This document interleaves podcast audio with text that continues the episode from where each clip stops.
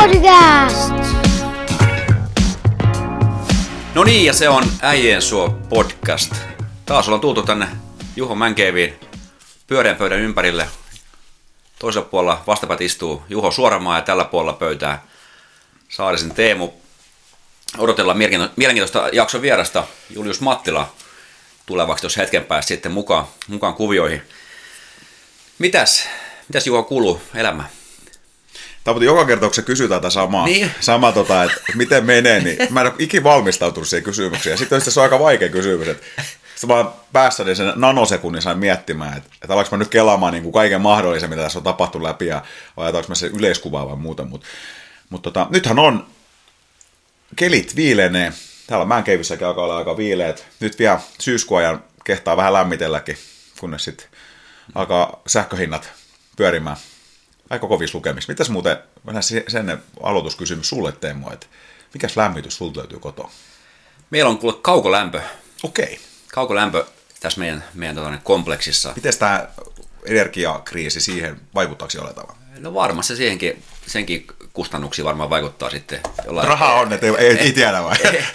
no, En, ole, en, ole- en ole ihan varma, mitä se käytännössä va- vaikuttaa, mutta, tota, no, ja, mutta et seurata tilannetta totta kai. Että kyllähän ka- kaikkia, tuossa just käytiin naapurimiehen kanssa tutkimassa vähän, että voiko jotakin pieniä sähkön säästö, tai on, onko sellaisia mahdollisuuksia esimerkiksi, tai vaihtaa lampuja LED-lampuihin, ja onko jotain sellaisia selviä niin reikiä seinissä, mikä pitäisi laittaa joku villasukka. Niin. Mutta niin tällaisia rukat käytiin miettimässä, niin sitten, mutta tota, no, niin kaikki vaikutti suhkot hyvältä kuitenkin. Et on siellä jotain pientä, mitä voisi totta kai tehdä, mutta että tosi kaikki pikku asioita varmaan aika moni tällä hetkellä miettii. Joo. Tämä on, itse asiassa kun tässä vanhassa talossa on, niin, niin semmoinen niin kuin lykky, tässä voi sanoa itselle tällä hetkellä on, että, että tota, ei ole lämmitys, ei ole sähkölämmitys, ja sitten kun lämmitys on niin kuin periaatteessa, mun tuolissa on kolme jalkaa, ei voi sanoa, että siinä neljä jalkaa on, mutta ainakin kolme lämmitysmuotoa, niin kyllä se auttaa, auttaa tässä. Mm. Mutta tietysti kun iso talo, niin totta kai sähköä menee ja se hirvittää. Mutta tämä, tästä ei podcast, tämä ei ole nyt mikä energia podcast niin sanotusti, mutta, mutta tämä koskettaa meitä kaikki. Ja itse asiassa ajatellaan tätä tulevaa jaksoakin, jää urheilu. Kyllä. Kyllä se on, ne on, mitä mä just lu- lueskelin, niin jäähallit on aikamoisia sähkösyöppöjä.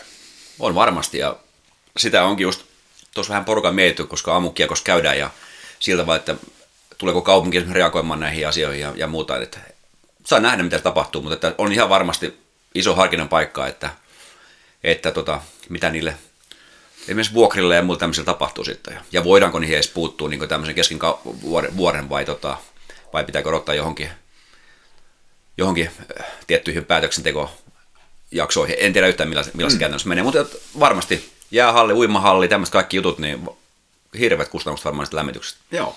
Hei, meidän tarvii nyt vetää aika tiivis äh, paikallisuudelukatsaus.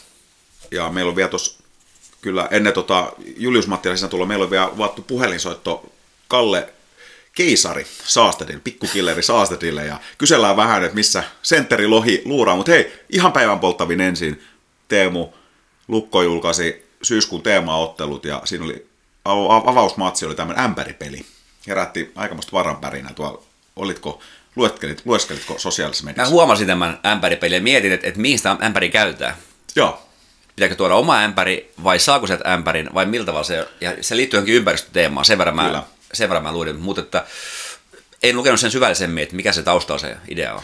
siinä varmaan käytettiin tämmöistä vanha markkinointikeinoa, että, että ympär, ympäristöpäivä ja jaetaan tuhat ämpäriä, niin sehän totta kai jokainen tietää, että se herättää heti paranpäriä, mitä selvetti tämä on, mutta sitten sitä tarkennettiin, että niin keula jakaa ne ämpärit, niin ämpäri on tarkoitus kerätä roskia, ja keräämällä roskia sitten tietysti tota, huolletaan luontoa ja ympäristöä ja, ja tota, sitä kautta, mutta tänään itse asiassa just vähän aikaa sitten tuli, että Lukko poisti sen, että ei jaetakaan niitä ämpäreitä.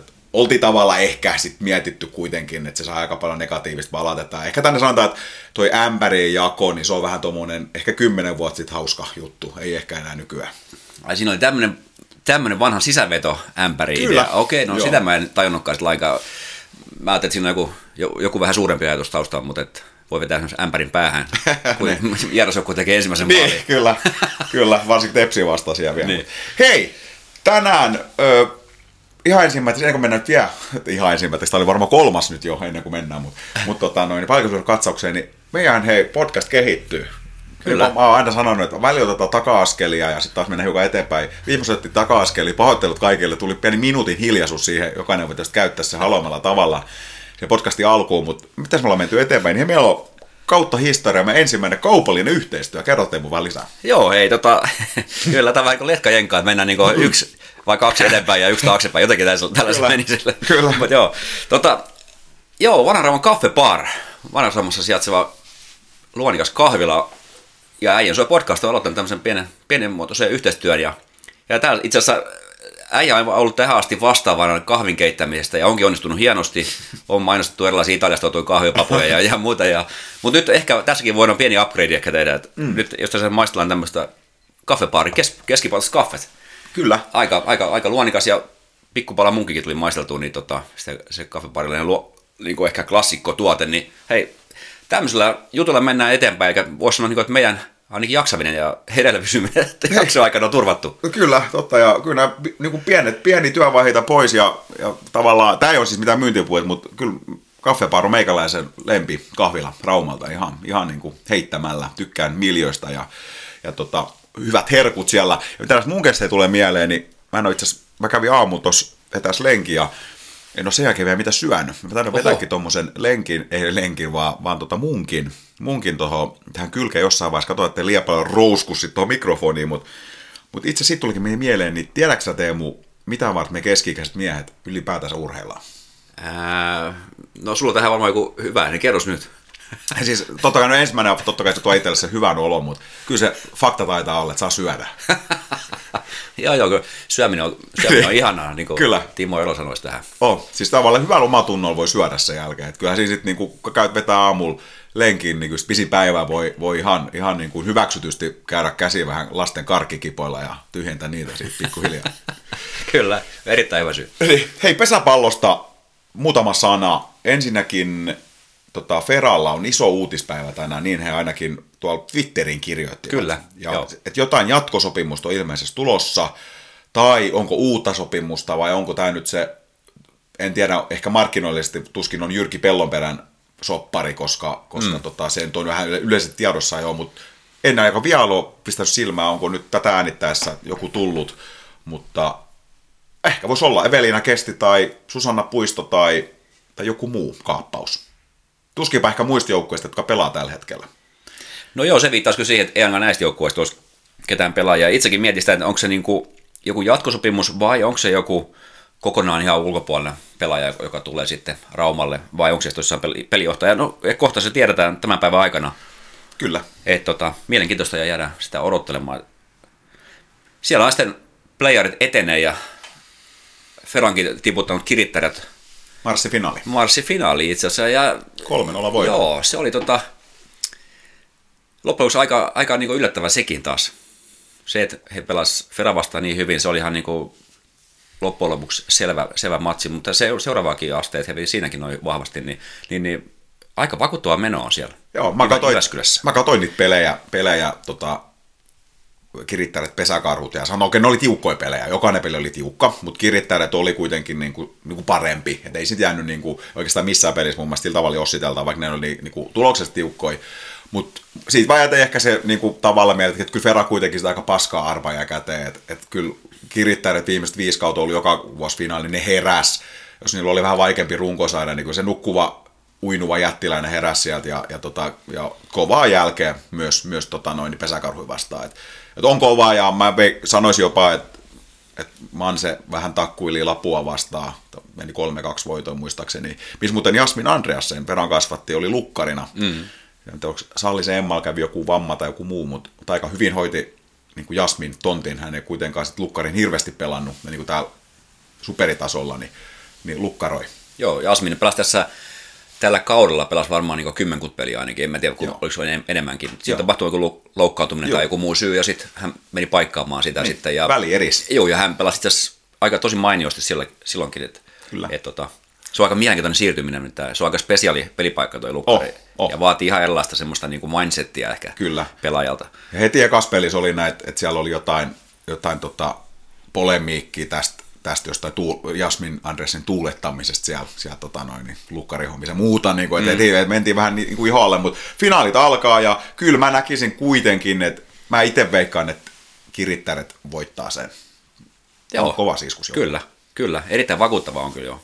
Just näin. Hei, ja sitten salarakas Manse PP miehissä, niin, niin tota, he kans meni finaaliin. Eli runkosarja ykkönen ja kakkonen, Vimpelin veto ja Manse alkaa nyt lauantaina Vimpelissä eka peli ja, ja sitten sunnuntaina täällä Mansessa. Ja piti mennä, jos olisi ollut toisinpäin, että olisi ollutkin Manse, niin kuin se tavallaan paremmin sijoittunut filaan, se olisi mennyt lauantain kattoon, mutta sunnuntain pääsen. Mutta on jopa harkinnassa, vähän tuossa googlaili jo, menisikö kattoon Vimpeli, meinaa Aino Tanhuhan sanoi täällä, että, että se Vimpeli saarikenttä, Okei. mistä on nähnyt päässyt jopa E ISPN näin syöksyt sinne jokeen, niin, niin tota, että se olisi nähtävä, niin, mutta katsoit, että siinä on aika pitkä matka, neljä tuntia autolla Okei, ajamista, se on aika paljon. joo. Toi on muuten mielenkiintoista. Pesäpallofinaalit. Nyt eletään siis syyskuun tämmöistä niin alku, alkupuolta. Joka vuosi osattuu tähän samoihin aikoihin, mutta tar- tarkoittaa käytännössä sitä, että pelit voidaan pelata ainoastaan viikonloppuisin, Joo, totta. koska muuten tulee niin pimeys vastaan. Totta, ja, tää, ja kuitenkin näistä pelaajistakin, niin, niin tota, muun muassa itse asiassa siskoni, kenen kanssa juttelin, kun on tuolla, tuolla töissä tuolla Tampereen seudulla, niin yksi näistä Mansen pelaajista oli heillä ollut töissä, niin että on siellä siis amatööripelaajia, mm. käyvät töissä ja pelaavat, niin vähän aluskaa siitä ihmettiin, miten tämä näin menee, että pelataan lauantai sunnuntai, tulee viikon tauko ja sitten taas jatketaan, mutta tähän Joo. se perustuu. Et siinä se on jä- jännä niin sen äh, niin henkisen ta- sen dynamiikan kannalta, että, että siinä pelataan niin kaksi tiukkaa peliä ja sitten huideltaan viikkoja. Kyllä. että siinä kerkeä joku loukkaantumistakin parantumaan, jos Se on jota- tämmöisiä jotain juttuja tulee. Että. Kyllä. Joo, hei tota noin, niin palloiroista sen verran, että tota, tässä kun viimeksi ääniteltiin, niin oli edessä toi peli tuolla Ahvenanmaalla. Ja, ja tota, mähän veikkasin siitä, että, että tota, heti peli alussa tulee maali ja, ja sitten se on palloirojen juhlakulku. Ihan tulikin. Jami Halminen puski heti ihan ekas, ekoilla minuutilla Valliot johtoon, mutta peli päättyi 1-1 olisi ollut enemmän otettavissa, näin, näin annoin itseni ymmärtää. Oli, oli meidän maaliruisku nyt vähän tuhlailu läpi jo Elias Ahde. Oltaisiin par, hehkutettu, nyt pitää vähän parjata, että Elias, Elias oli sielläkin läpiajoissa ja toinen tasuri tuli sitten taas Naantali Veeket vastaan Joo. just viime viikolla niin täällä Raumalla ja siinäkin hänellä oli paikkoja.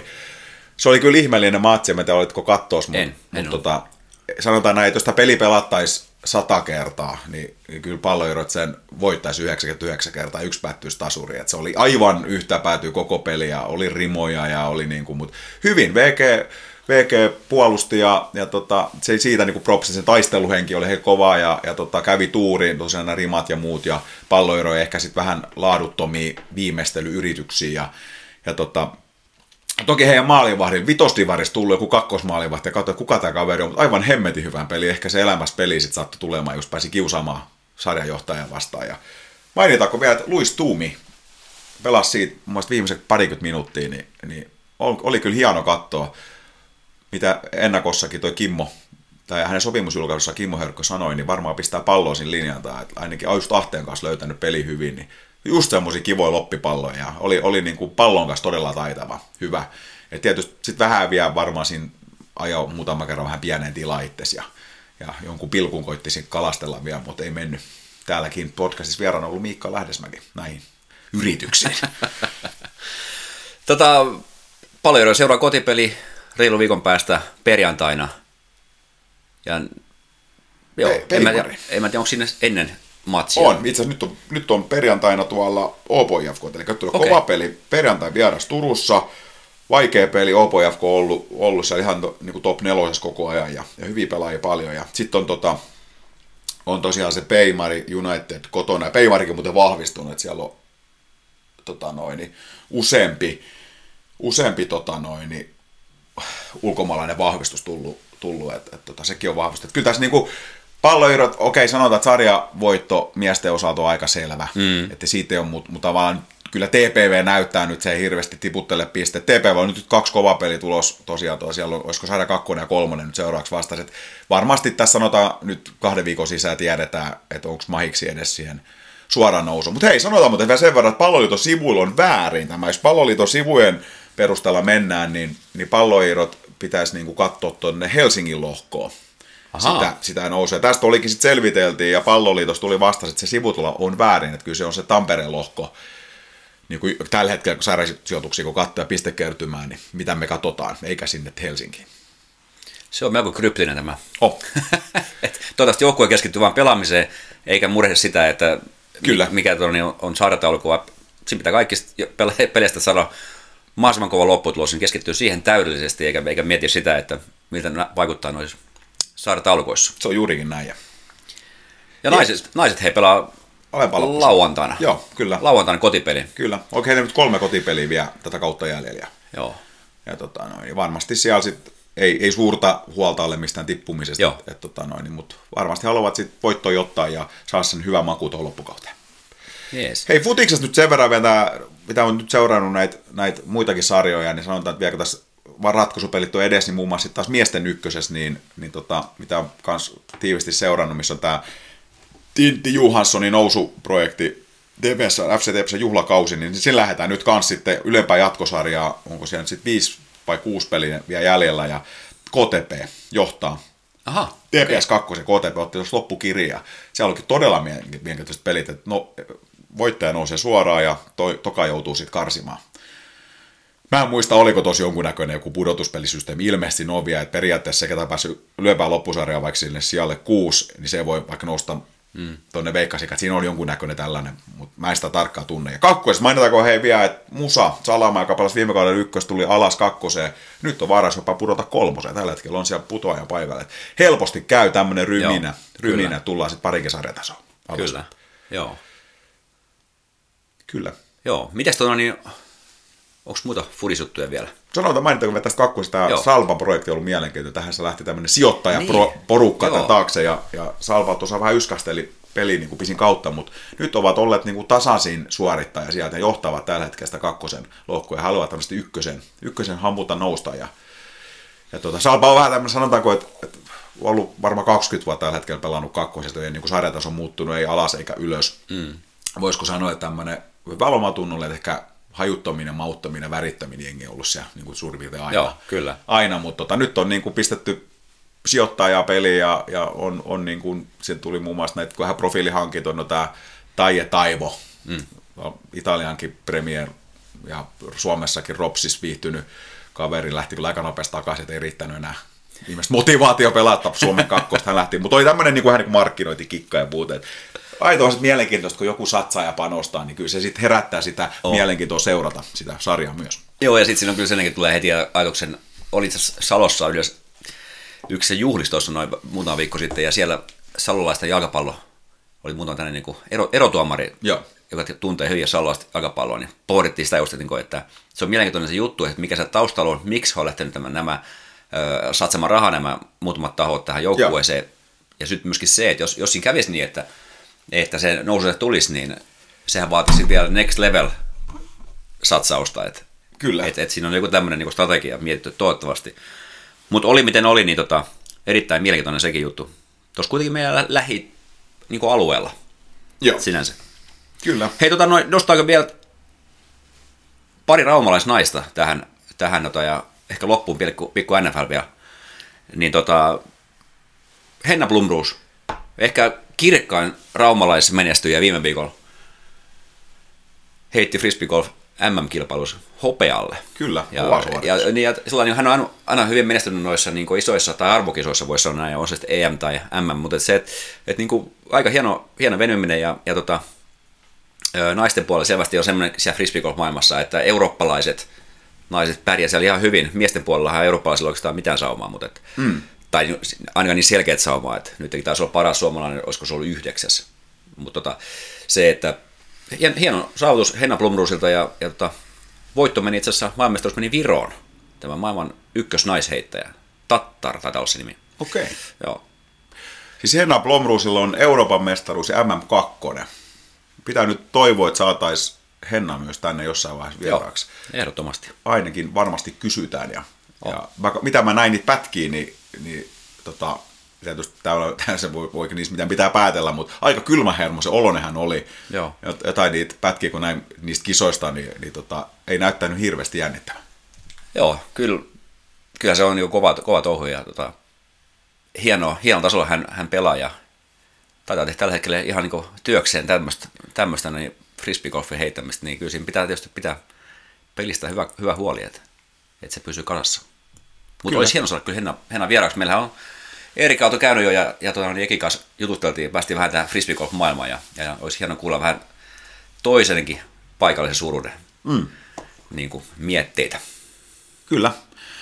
Hei sitten vielä Julia Valtanen, totta kai. Joo.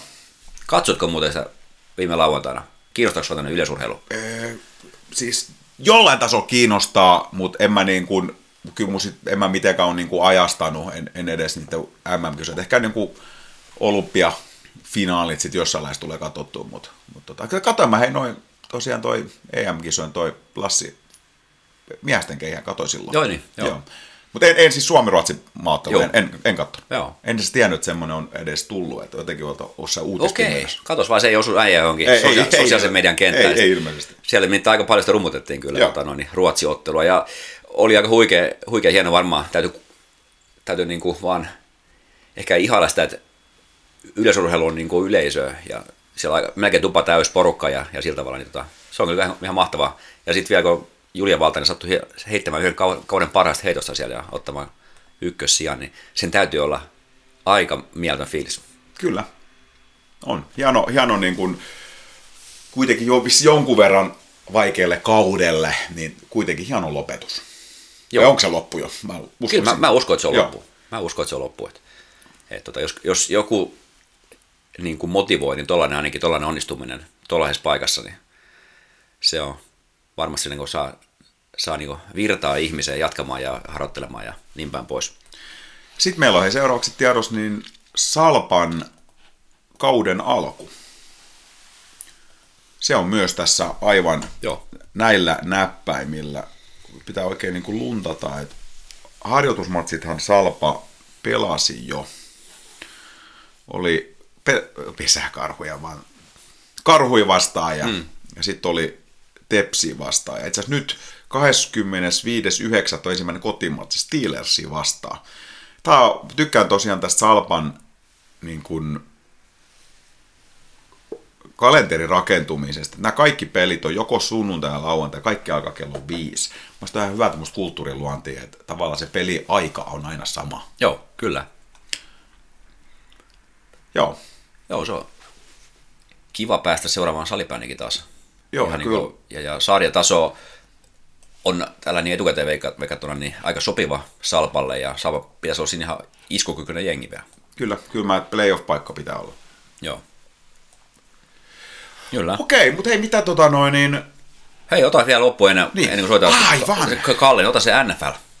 Äijä suuri, suuri NFL-tuntija, niin, niin tota, tiedä, että sä kuumeisesti odotat sitä, kun itse asiassa huomenna, no käytännössä ei huomenna Suomen aikaa, mutta Yhdysvaltain aikaa huomenna torstaina, niin kausi pyörähtää käyntiin. Kyllä. Oliko niin, että helmikuun loppu asti joka viikonloppu? Se on helmikuun sinne jonnekin puoliväliin suurin piirtein. Siellä on Super Bowl muistaakseni ensi vuonna. Joo. Sitten, on, sitten se homma alkaa ja pyörähtää käyntiin. Ja tota, eli perjantaina, torstai perjantaina sinne yönä tulee eka, eka matsi ja sitten, sitten homma lähtee käyntiin. Niin Joo. mä haluaisin kysyä sulta, mikä se sun Super Bowl voittaja ennustus olikaan? Buks. Buks. Kyllä, Toppa Brady vetää vielä, vielä kerran. Ura päättyy mestaruuteen, Super Bowliin. Joo. Millainen jengi Buksilla, nyt vähän huolestunut seurata, niin millainen jengi niillä on kasassa? No joo, onhan siellä ehkä aika samankaltainen loppujen kuin viime vuonnakin. Et, et tota, ihan sinne niin iskukyinen joukkue, ja kyllä se tietysti tekee aika paljon, että sulla on sinne Tomppa Brady siellä mm. pelirakentajan paikalla, niin siitä aika paljon auttaa, auttaa jengi, mutta että, no joo, ei se, ei, ei, voi sanoa, että niin yleisesti puksia ei ole niin kauheasti veikattu välttämättä sarjan voittajaehdokkaaksi, mutta että kaikki ei me aina niin kuin etukäteen veikkailla. Ei, kyllä mehän teemme, luotetaan tässä lähes 50 atletteihin, niin kyllä. sinäkin oot. Niin. Joo. Toinen tietysti, mitä mä voisin veikata, en, en muista, vaan mikä, missä jengissä pelaa tuolla Fortnite-pelissä, niin siellä tulee tällaisia, niin kuin, se peli niin kuin ansainta logiikka perustuu siihen, että, että, että tota, sehän on ilmainen peli. Joo. Mutta sitten siellä on niin kuin, että että sun pitää maksaa esimerkiksi, niin sit sä saat niin kuin kerätty sun leveliin ja saat tietynlaisia skinejä, eli siis uusia asusteita tai muuta. Ei se paranna sua mitenkään, tai va, mutta jos haluat vaikka Batman asun niin, tai kostyymin tai haluat, haluat vaikka tota Darth Vaderin, niin, niin siis sun pitää kun pelaamalla ansata ne tai sitten niin ostamalla jompikumpi. Joo. Ja osa on vaan niin kuin saa esimerkiksi ostamaan. Niin siellä oli tämmöinen tullut muutama viikko sitten tuli tänne Mahomes. Eli jos Ahaa. sä ha- olet jos jenkkäfutis-fani ja haluaisit niin kuin näyttää Mahomekselta, niin, niin olisi voinut sen, sen nostaa. Mutta en nyt muista, missä joukkueessa hän mahtoi pelatakaan. Patrick Mahomes on yksi ehkä NFL niinku parhaimpia, no on ihan, ihan ehdottomasti parhaimpia pelirakentajia. Joo, Kansas City Chiefsin pelirakentaja. okei. Okay. Ja tota, viime vuonna ei mennyt ihan päätyy asti, mutta tota, hän on kova ja kyllä Kansas City on myöskin yksi, yksi näistä kärkijengeistä, näin, näin ehdottomasti ennakkokaavailussa ainakin on. Suurin ennakko, ennakkosuosikki sarjalle on ehkä yleisesti Buffalo Bills. Okei, okay. miksi? Siellä on sarjan yksi elitti pelirakentaja, Allen, Josh Allen, ja, ja tota, siinä on muutenkin on molemmin puolin pallo, eli siis hyökkäys sekä puolustus on, on aika, aika laadukasta meininkiä, niin tota, siihen se perustuu. Okei. Okay. Me jäädään odottamaan ja hei toinen kysymys muuten vielä. Milloin tota toi, muistatko Klaus Alinen, kun soitettiin hänelle, niin Olaus Alinen, milloin hän siirtyi sinne yliopiston kirjoille? Se oli muistaakseni niin, Onko se tammikuussa? Klaasu sanoi, että jo vuodenvaihteen jälkeen. Joo. Joo. Sitten hän menee sinne, sinne tota, harjoittelemaan ja Joo. mukaan sinne. Alabama. Alapamaan, joo. Ok. Se on mielenkiintoista. Siellähän just itse asiassa alkoi, yliopiston fudiskausi alkoi just tässä näin, tässä on viime viikonloppuna, eli Joo. se on juuri nyt, että se, sehän on lyhyempi se kausi, että se loppuu sitten tuonne, niin siinä niin kuin ennen vuodenvaihdetta muistaakseni Joo. joulukuussa jossain kohtaa. Kyllä. Hei, tota, nyt tuli sellainen pieni muutos tässä lähettämisen aikana, niin, niin tota, Kalle, Kalle saa laittoi viestiä, että, että tota, soitetaankin sitten vasta Juliuksen jälkeen. Selvä. Eli otetaan sitten seuraavaksi Julius sisään ja, ja sitten soitellaan vielä tota Juliuksen jälkeen. Hei, sitten mä nostan yhden, yhden Urheilusta. topi, topikin vielä, tämmöisen niin kuin yleis, yleisurheilu, Anna ei, yleis, ei yleisurheilu, vaan yleistä urheilupuhetta, Niin. niin, niin, tota, oletko seurannut millään tavalla koripalloa, susijengi otti pelejä? Ihan, ihan sanotaan susisilmällä, sivusilmällä. no niin. Tota, esimerkiksi eilen illalla tässä, kun istuskelin ja joi hörpit teetä, niin katselin siinä susijengi pelasi tsekkiä vastaan. Joo. Aika kova, kova matsi ja tota, no, aika semmoista hemmetinmoista raastoa Suomi Klaarassa hienosti sieltä sitten Lauri Markkanen huike, huikeassa, huikeassa tikissä veti nyt 30 pinnaa ja 10 levypalloa. Sitä on erittäin hieno katsoa, se on erittäin hieno peli, ihan tuommoisenakin Atlan maajoukkueen pelejä, mm. jos katsoo vaikka, just pistettiin heti sen jälkeen itse asiassa viestejä siinä muutaman kaverin kanssa, että kyllä kori, esimerkiksi koripallo ja ja jalkapallo, aivan erityyppiset pelit. Jalkapallo se lätistyy viime hetkillä. Mm. Siellä rupeaa niinku pelaajat makailemaan siellä selällään, kun kramppaa ja mukamas loukkaantuu ja kuluttelee aikaa ja potkii palloja jokeen. Mutta tota, koripallo, sehän tiivistyy ja tiivistyy ja tiivistyy, mitä enemmän se lähestyy sitä loppuun. Et se trauman kaari näissä peleissä sinänsä on aivan erilainen. Joo. Et, et, so, ihmettelen, jos se jalkapallo tehdään jotain sääntömuutoksia. Toki se on varmaan pyhä asia monen mielestä jalkapallo, mutta et, niinku, kun katsoo tällaisia pelejä, missä se oikeasti se aisti sen jännityksen, ja, ja niin. siis kotonakin vielä, kun sitä katsoo, niin voi melkein niin kuin, nousta niin kuin ihoja kanalihalkussa mm. seuraa, että kuinka jännittävää se on. Ja, Riippuu tietysti aikaikkunasta, että tietenkin futiksessakin taitaa viimeiseen varttiin tulla eniten maaleja, kun pelaajat on väsyneempiä. Mm. Mutta jos puhutaan ihan tästä loppuminuuteista, niin näinhän se tavallaan menee, ja sitten paljon näkee sitä, että johtava joukkue vie palloa siinä kulmanlipulla ja pitää sitä siellä ja koittaa pelata niin kuin aikaa. Että et oot siinä kyllä ihan oikeassa. ja taktisia, val, jokainen valmentaja jalkapallossa tietää sen, että siinä säästetään, jos ei ole vaihtoja käyttänyt siihen mennessä, niin kannattaa säästää sinne Joo. ihan loppuun, koska siinäkin kulutaan minuutteja, kun Kyllä. pelaajat kävelee pois kentältä ja toinen kävelee tilalle. Joo. Mutta miksi nostin tämän su- susiengi asia on se, että tämä, vaikka nyt ole ihan ehkä meidän paikallisurheilu, mutta melkein paikallis, voisi ajatella euroa olevan meidän niin Niin. alueella, niin siellähän on tämä Elias Valtonen. Elias Valtonen. Sehän on erittäin niin kuin, kova seppä. Pelaa siellä niin, että niissä niin kuin, voisi niin parhaissa kokoonpanoissa, niin tota, on kyllä kova, kova seppä, täytyy sanoa. Oh. Ja muuten jä- jännää muutenkin, että Eurostahan on tullut aika paljon niin kuin hyviä urheilijoita. Mm. Et olisi mielenkiintoista tietää, mihin sekin niin kuin perustuu. Että kyllä tietysti jonkunnäköinen urheilukulttuuri niin kuin on vahvana. Eli sieltä on ajatellaan niin Ruohomaa Hanna muun muassa naisputarin eteen niin todellakin pitkälle. Mm. Kiekkoilijoita, mm. Oskari Setänen, mm. Veljensä Eetu Setänen, ei nyt ehkä urheilija niin pitkä, mutta journalisti. Kyllä, kyllä. Mutta tavallaan, niin kuin, että Euras on siinä aika niin kuin pieneksi pitäjäksi, niin aika vahva meininki ja, ja jotenkin semmoinen, niin kuin, että tehdään laadukasta hyvää duunia, mutta En tiedä nojautuuko johonkin siihen heidän yleisurheiluun. Siellä on aika vahva niin. yleisurheilu ja, ja osaamista on, mm. on tosi paljon sillä saralla, että, että liittyykö, ja hyvät olosuhteet myöskin tietenkin. Totta. Jos on siellä käynyt katsomassa ja Eura, Euran urheilupuistossa, niin siellähän on kaikki mahdollista. Niin tota, et, et, totta kai se vaatii innokkaita tekijöitä ja osaamista, mutta että semmoista halua on selvästi Eurassa, että kyllä siellä niin kuin muistan, kun joskus oma poika pääsi Fudista, niin Eurasta ei välttämättä tullut se paras jalkapallollinen taso mm. ihan niissä nuorissa junnuissa. Mutta ne oli aina hemmetin kova kuntoisia jätkiä juoksemaan ja sen siinä, niin kuin, että näki, että ne niin kuin, on tehnyt jotain muutakin kuin pelkästään niin kuin, pelannut pleikkari. Joo. Et, et, se on niin kuin, joku siellä tekee sen. Kyllä. Mm. Ja pitäisi näin, että Eurasta pääosin on elämän aikana vain sympaattisia ihmisiä. no niin. Kyllä. Oikein rupesi miettimään, niin todella paljon niin kuin, tosi hyviä ihmisiä sieltä Eurasta. Äijä melkein herkistynyt. Kyllä. Kyllä ihan niin kuin, miltä kyynä tulee silmään, kun muistelee Hyvä. Mutta ei mitään, hei, tota, otetaan seuraavaksi Julius Mattialissa lähdetään yes. liikakauden kimppuun, eli nyt jätettiin raumalukko vähemmän, koska tuo tuhti paketti raumalukko asia, eli puhutaan vähän Juliuksen kanssa kuulumisia ja, ja hänen näkemyksiä tällähetkisen lukon tilanteesta ja tulevasta liikakaudesta. Sitten käydään vähän rankingit, jokainen laittaa sitten vähän bottom kolmea ja bottom kutosta. Ja... Top kutonen, bottom kolme. Mä niin vai? Joo, se oli se, okay. mitä haettiin. Kyllä, saanko top kolme ja bottom kuusi? Ei, kun bottom kolme ja bottom kuusi. no voidaan me niin, on sekin sitten ihan mielenkiintoista.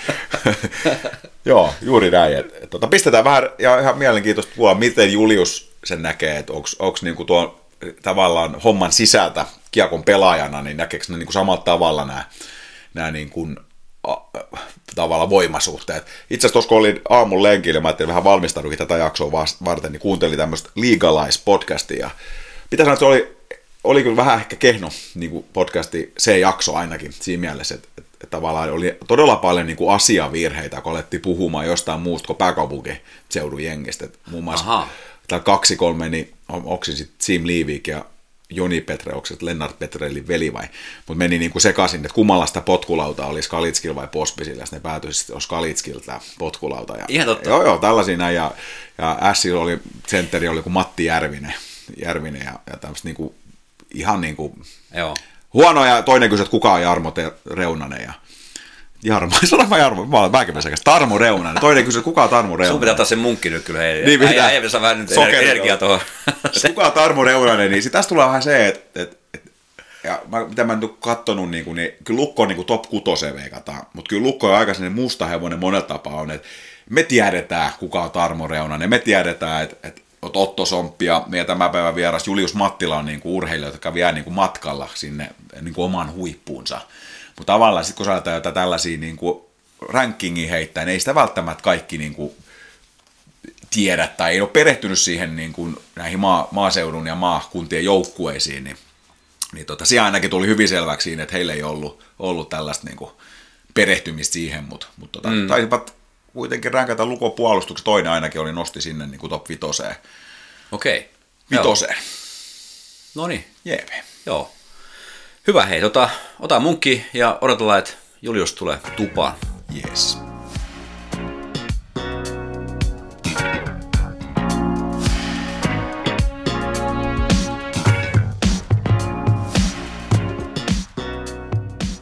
Okei, tämä Äijä podcast ja 30 Ensimmäinen vai toinen? Toinen. Toinen.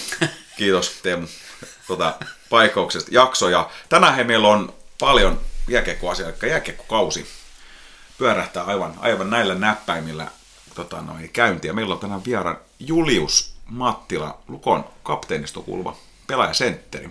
Morjesta. Moro, kiva kun, kiva kun pääsin tuleen tänne. Sä oot just itse asiassa suoraan treeneistään polkasit.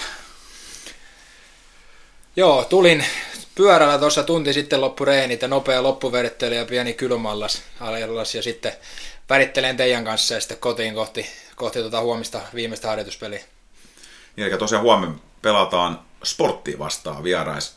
Ihan alkuun tähän näin, niin miten nyt tämä harjoituskausi on mennyt hiekan ehkä mollivoittoista tulosten osalta. Mäkin olen tele katsonut, niin se on ollut kyllä paljon hyvääkin ollut seassa, niin onko tämmöinen viimeinen kenraaliharjoitus ennen kuin se tavallaan ruvetaan pisteestä niin onko tuloksella sitten kuinka paljon merkitystä? No ehkä henkinen jonkinlainen merkitys, mutta varmaan se peli siellä taustalla on niin kuin, niin kuin tärkeämpi asia meille ja totta kai niin kuin tuloksellisesti ei ollut niin hyvä, mitä varmaan olisi me otettu ja ehkä joku muukin odottanut, mutta toi mun mielestä esimerkiksi Davosia ja Spartaa vastaan ensimmäiset kunnon jääkiekko niin täysmittaiset ottelut mm. oli tosi hyvää tekemistä, mutta sitten oli vähän vaikea jakso välissä ja Väksiötä vasta oli mun mielestä taas pikkasen parempaa, parempaa erityisesti kiekollinen pelaaminen, että tota, huomenna on pieni kaukalo ja sportti yleensä aika sellaista passiivista peliä, peliä pelaa, että sinällään varmaan mm. vähän erilainen vastustaja, mitä meillä tuossa on ollut, että sinällään ihan hyvä päästä vähän myös, myös semmoista vastustajaa vastaan pelaa vielä ennen kuin kunnon pelit alkaa. Ja me vedettiin tästä tämmöistä amatöörianalyysiä mutta esimerkiksi tämä Davos-peli, mikä oli hyvä, hyvä, hyvä peli, ainakin oma silmään näytti siltä, niin, mutta samalla myös CHL, että onko, pelaako nämä sveitsiläiset jengit jotenkin niin kuin, tavallaan eri tavalla, että sieltä puuttuu sinne tietynlainen trappi, ja että se on aika niin kuin, tuntuu sopivan niin kuin meille tänne luistelupeli, ja, ja vai millä, millä sä se koet? No joo, aika samalla lailla, ja sitten mä huomasin sitä mun mielestä jo viime vuonna niin CHL-peleissä, mm. että niin kuin mehän pelattiin, kun oli kauden alkuun, niin pelattiin tosi hyviä pelejä, oliko Laus, Lausanne taisi olla viime vuonna Lausanneen vastaan, ja tota, sieltä ehkä tietynlainen semmoinen just räppipelaaminen ja semmoinen puuttuu, mikä taas sopii meille, kun tykätään mm. pelata aktiivisesti ja meillä on jätkiä, jotka on hyviä, hyviä luistelee, niin toi, se on jotenkin sopinut ja siihen me pyritään tietenkin myös liikassa pelata mahdollisimman paljon semmoista kiekkoa, mutta kun peli on aina suhteessa vastustajan, niin aina sitä niin paljon pysty toteuttamaan, mitä, mitä haluaisi. Kyllä. Mm. Mutta hei, mennään noihin tulevan kauden ja, ja ehkä tämä hetki käsin myöhemmin, jos vedetään hiukan tälle kilataan taaksepäin ihan sunkin taustoin, niin, niin tota, sä tuut kiekkoperheestä. Joo, isä, isä pelasi tuota pitkään Ilveksessä 90-luvulla ja pitää mainita, että Vaarivaina oli myös jääkiekon SM Liigan ensimmäinen puheenjohtaja. Okei. Okay. Puheenjohtaja, että tuota sieltä, sieltä se kumpuaa ja KVssa aloittelin kaksoisveljen kanssa tuon jääkiekkouraan ja olin vajaa kolmenvuotias Kopin luistelee ja siskon, siskon taitoluistelu kouluun, koska tota ei ollut vielä joukkojen harjoituksia noin pienille, mutta sitten KVssa, tota, KVssa alkoi, minkä kasvatti myös isä ja siellä olin, olisin ollut D-junnuihin asti KVssa, KVssa ja tota, sitten tuli siirto, siirto Ilvekseen. Kyllä. Joo. Mä katson muuten tuolta, äh, katson noita statseja sun isän, niin hän on tehnyt sellaista aika niin kuin tarkkaa työtä. Et, et hyvin paljon niin kuin tasaisia hyviä kausia ja pistä. Onko tämä, katsoo kun sulla, sulla on aika samanlainen tämä käyrä menossa? No joo, on toistaiseksi on sillä toivottavasti jatkuu semmoinen pieni nousutrendi trendi siinä, mutta joo toi tykkään aina ajatella, että on parempi luisteleen kuin isä oli. isä oli. Hänellä tota jalka oli ehkä vähän verkkainen, mutta oli mua 10 senttiä varmaan pidempi, että toi mustakin piti tulla pitkä, mutta jotain tapahtui matkalla. jäi, jäi pituutta vähän matkalle, mutta toi Joo, hän, hänen pelejään tuli jonkin verran katsottua ja sitten totta kai hän seuraa niin paljon mun ja kaksoisvelen peliä ja ollaan niin paljon jääkeusta jutellaan ja yhdessä katsotaan myös pelejä. Se, on, se on meille vähän semmoinen niin poikien juttu, että tykätään mm. jääkeusta, mutta myös muuten, muuten urheilusta paljon. Hmm. Oliko mitään muita urheilulajeja nuorempana, sen kiekon ja... No silloin KV oli tosi hyvä systeemi sillä että KV jääkiekko oli niin päähomma, mutta sillä KVn porukalla, mikä oli, niin pelattiin salibändiä ja käytiin painissa – joitain jumppatunteja käytiin telinen voimistelua, että siinä oli niin kuin paljon kuulu siihen KVn pakettiin, mikä oli tosi hyvä. Että totta kai jääkiekossa oli aina se, no mulla se oli oikeastaan jopa paino, mutta se oli myös se mielekkäin ollut aina nuoresta pitää, mutta siellä myös touhultiin kaikkea muuta, että se oli, se oli myös siinä hyvä juttu. Hmm. Onko sä muuten, kun sulla on painitausta, niin onko sä ollut tuolla, eikö teillä ollut kesäsi ollut näitä painitreenejä, niin onko sä dominoinut siellä näitä muita joukkoja Sanotaan, siellä se paine on ollut aika vähellä, että siellä on menty todella reippaasti, mutta ei ihan hirveästi ole painettu, mutta ollut todella kovia, kovia nereenit, että sieltä muutama kerran oksennus tota, jätetty sinne paini, painisaliin, että toi, siellä, oli, siellä oli kyllä kovat treenit kesällä. Heino Simo on vetänyt teitä ihan Simo, tosissaan. Simo veti joo. Simo, Simo kyseli multa toi, oliko hän eka kerta, että Mattila, että olisi kiva ottaa takaisin. Mä sanoin Simolle, että mä oon täällä Simo ekaa kertaa, että mä en ole täällä aikaisemmin ollut, että se tuli aika päin, päin kasvoja se homma. Miten sä näet sen muuten tuommoisen oheistreeningon painikin tuolla kesäaikana, niin, niin tota, se on tietysti se, että, että siinä pitää oikeasti pistää itse likoon ja fyysisesti niin kuin, niin kuin laittaa sillä tavalla itsensä ja koko roppansa, mutta on se myöskin vaan henkinen jotenkin se, että sä pystyt niinku pinnistelemään ja vedetään loppuun asti. Ja... Joo, siis monen, monen jätkän kanssa tuossa juteltiin, että sehän oli niinku jopa luonnireenejä enemmän, että sit kun sulla menee se kroppa siihen pisteeseen, että ihan sama mitä sieltä tulee, sä koetat vaan suorittaa sen, että tietyllä lailla niin, kuin, niin sanottuja luonne, luonnereenejä oli varsinkin ne perjantain painireenit kyllä, kyllä tuossa kesällä. Hei tota, oliko Ilves sitten tämmöinen niinku selkeä niinku jatkovalinta? Tavallaan se KV ymmärtää, että siellä varmaan jossain vaiheessa sit se junioriputkin on parempi siirtyä sitten, sitten niin kuin isompiin seuroihin, Ilves ja, ja Tappara, kun tosiaan kun isäs oli siellä Ilveksessä pitkään, niin oliko se selvä valinta sitten Ilves? Joo, kyllä se oli, kyllä se oli meidän perheessä selvä, selvä valinta ja KVssa justiin silloin. Se oli tosi hyvä se nuori, tai siihen asti se polku, kun Ilveksessä oli, taisi olla kolme joukkuetta muistaakseni, ja KVssa meillä oli yksi. Hmm. Meillä oli noin kolmisen ketju pelaajia, että siinä pääsi tosi hyvin pelaaja.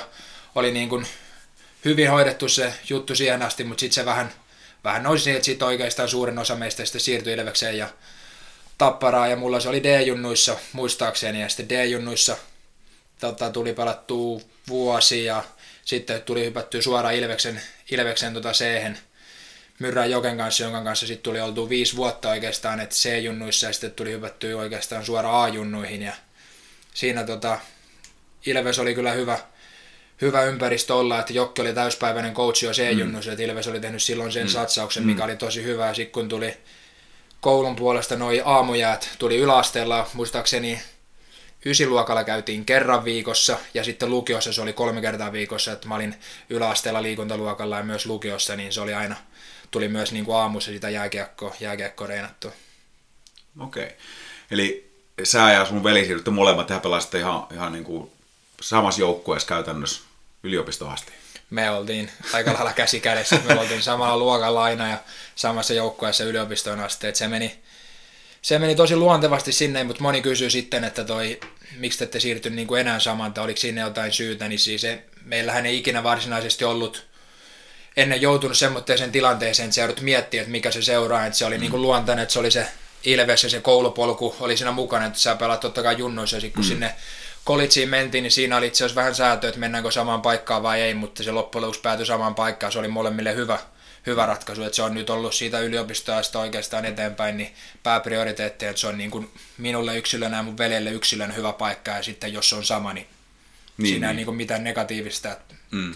mutta se ei missään nimessä niin kuin johda, johda päätöstä siinä, että niin kuin mihin ollaan menossa pelaamaan. Kyllä, ja molemmat on tavallaan niin ammattilaisuraa, sitten ne tehdään ne päätökset vähän eri tavalla. Niin. Juuri näin. Hei, miten muuten sun veli on puolustaja ja sä oot hyökkäjä, niin onko se aina ollut näin? Ja miten nämä pelipaikat on valikoitunut? Öö, mä oon ollut aina hyökkää nimenomaan oikeastaan sentteri ja velipoika oli muistaakseni KV vähän hyökkää puolusta, mutta hän oli hyvä luistelijan takaperin, niin hänet siirrettiin sitten puolustajaksi ja hän on, hän on oikeastaan sillä tiellä ollut. Joo. Mutta toi 2000-luvun Ilves äh, ympäristön, ympäristön junior, niin se on ollut ilmeisen hyvä. Tai aika kuulostaa siltä, että siellä on niinku tehty jo paljon sellaisia asioita, mikä on ehkä jopa, en mä ihan sata varmaksi, tämä nyt tullut myöhemmin, mutta kaikki nuo aamuharjoittelut ja täyspäiväiset coachit, niin kyllä siellä jonkunnäköinen edelläkävyys on ollut.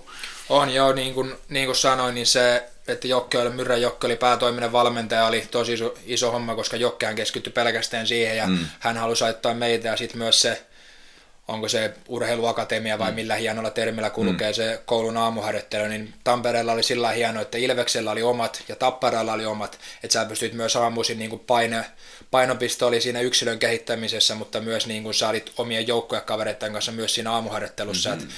silloin ysiluokalla, kun mä olin, niin se oli C-junnuja, B-junnuja ja A-junnuja, että siellä oli niinku Ilveksen organisaation sisällä, sulla oli joukkokaureita, mutta siellä oli myös niinku vanhempia pelaajia, muistan kun menin ekoja aamureeneja ysiluokalla ja sitten siellä oli A-junnuista 92 syntyneitä, että siinä oli mm. niinku iso käppi, mutta se oli myös tietyllä lailla hienoa, koska totta kai tuli seurattaa vanhempien pelejä silloin, että mm. se oli niinku samalla jäillä, jäillä silloin aamuisin, se oli siisti homma. Joo joo. Hei, miten tota, miten toi, ajatellaan tota Ilveksen polkuja sen verran, niin mites, minkälaisia tuloksia te tuli ja tuliko siellä mitä teidän ikäluokasta muita liikapelaajia?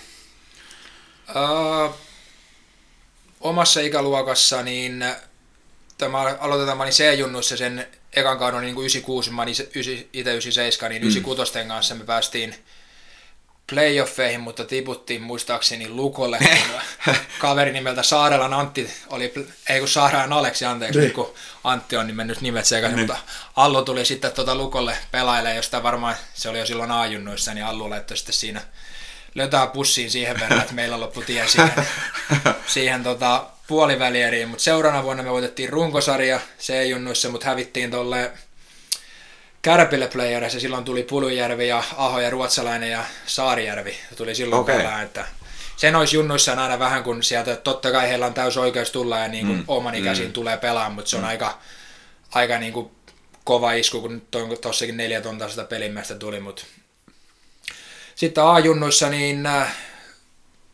nousujohteisesti ja vikakausi päättyi sitten A-nuorten Suomen mestaruuteen, joka oli, joka oli siistiä. Siitä porukasta niin oli toi Suomen Emeli ja Meskasen Ville oli silloin liikassa, mutta he tuli playereihin pelaa meille. meille ja tota, Liuksiala Juho oli silloin A-junnuissa samaan aikaan. Hän taitaa Ruotsissa olla nyt. Tota, ää, Välimäen Juuso oli A-junnussa, hän oli aina vikalla kaudella, mutta Juike oli niin kuin samaan aikaan ja Koppasen Joona oli siinä paljon samaan aikaan niin kuin juniorijoukkueesta. Oliko se sitten, muista mikä vuosi A-junnuissa, mutta tuota, Juike ja Koppanen ja Ikosen Joona ja Haapasen Topias on niin kuin 98 ikäluokasta, ketkä on niin kuin varmaan tunnetuimmat ja sitten mm. 97 ikäluokasta tuota, minä ja varmaan sitten velipoika, että jos joku, varmasti joku unohtuu mainita, mutta heille pahoittelut. Mm.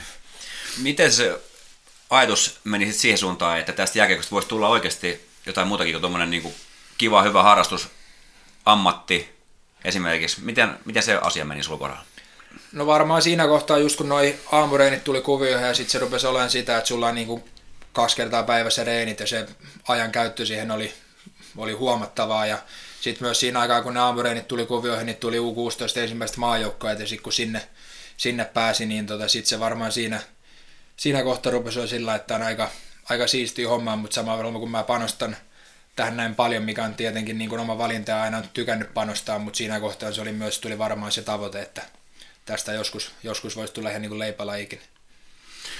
Hmm. Joo. Tota, no, jatkokysymys tähän oikeastaan sen verran vielä, että, että sä tulet myös tämmöistä niin kuin, missä isä on jo pelannut liikaa ja, ja tota, te olette vahvastua kiekon kanssa tekemisissä, niin auttuiko sun mielestä sitä, että se tietty realismi siihen, mitä se vaatii ja, ja mitä sun pitää tehdä, jotta siitä voisi tulla ammatti?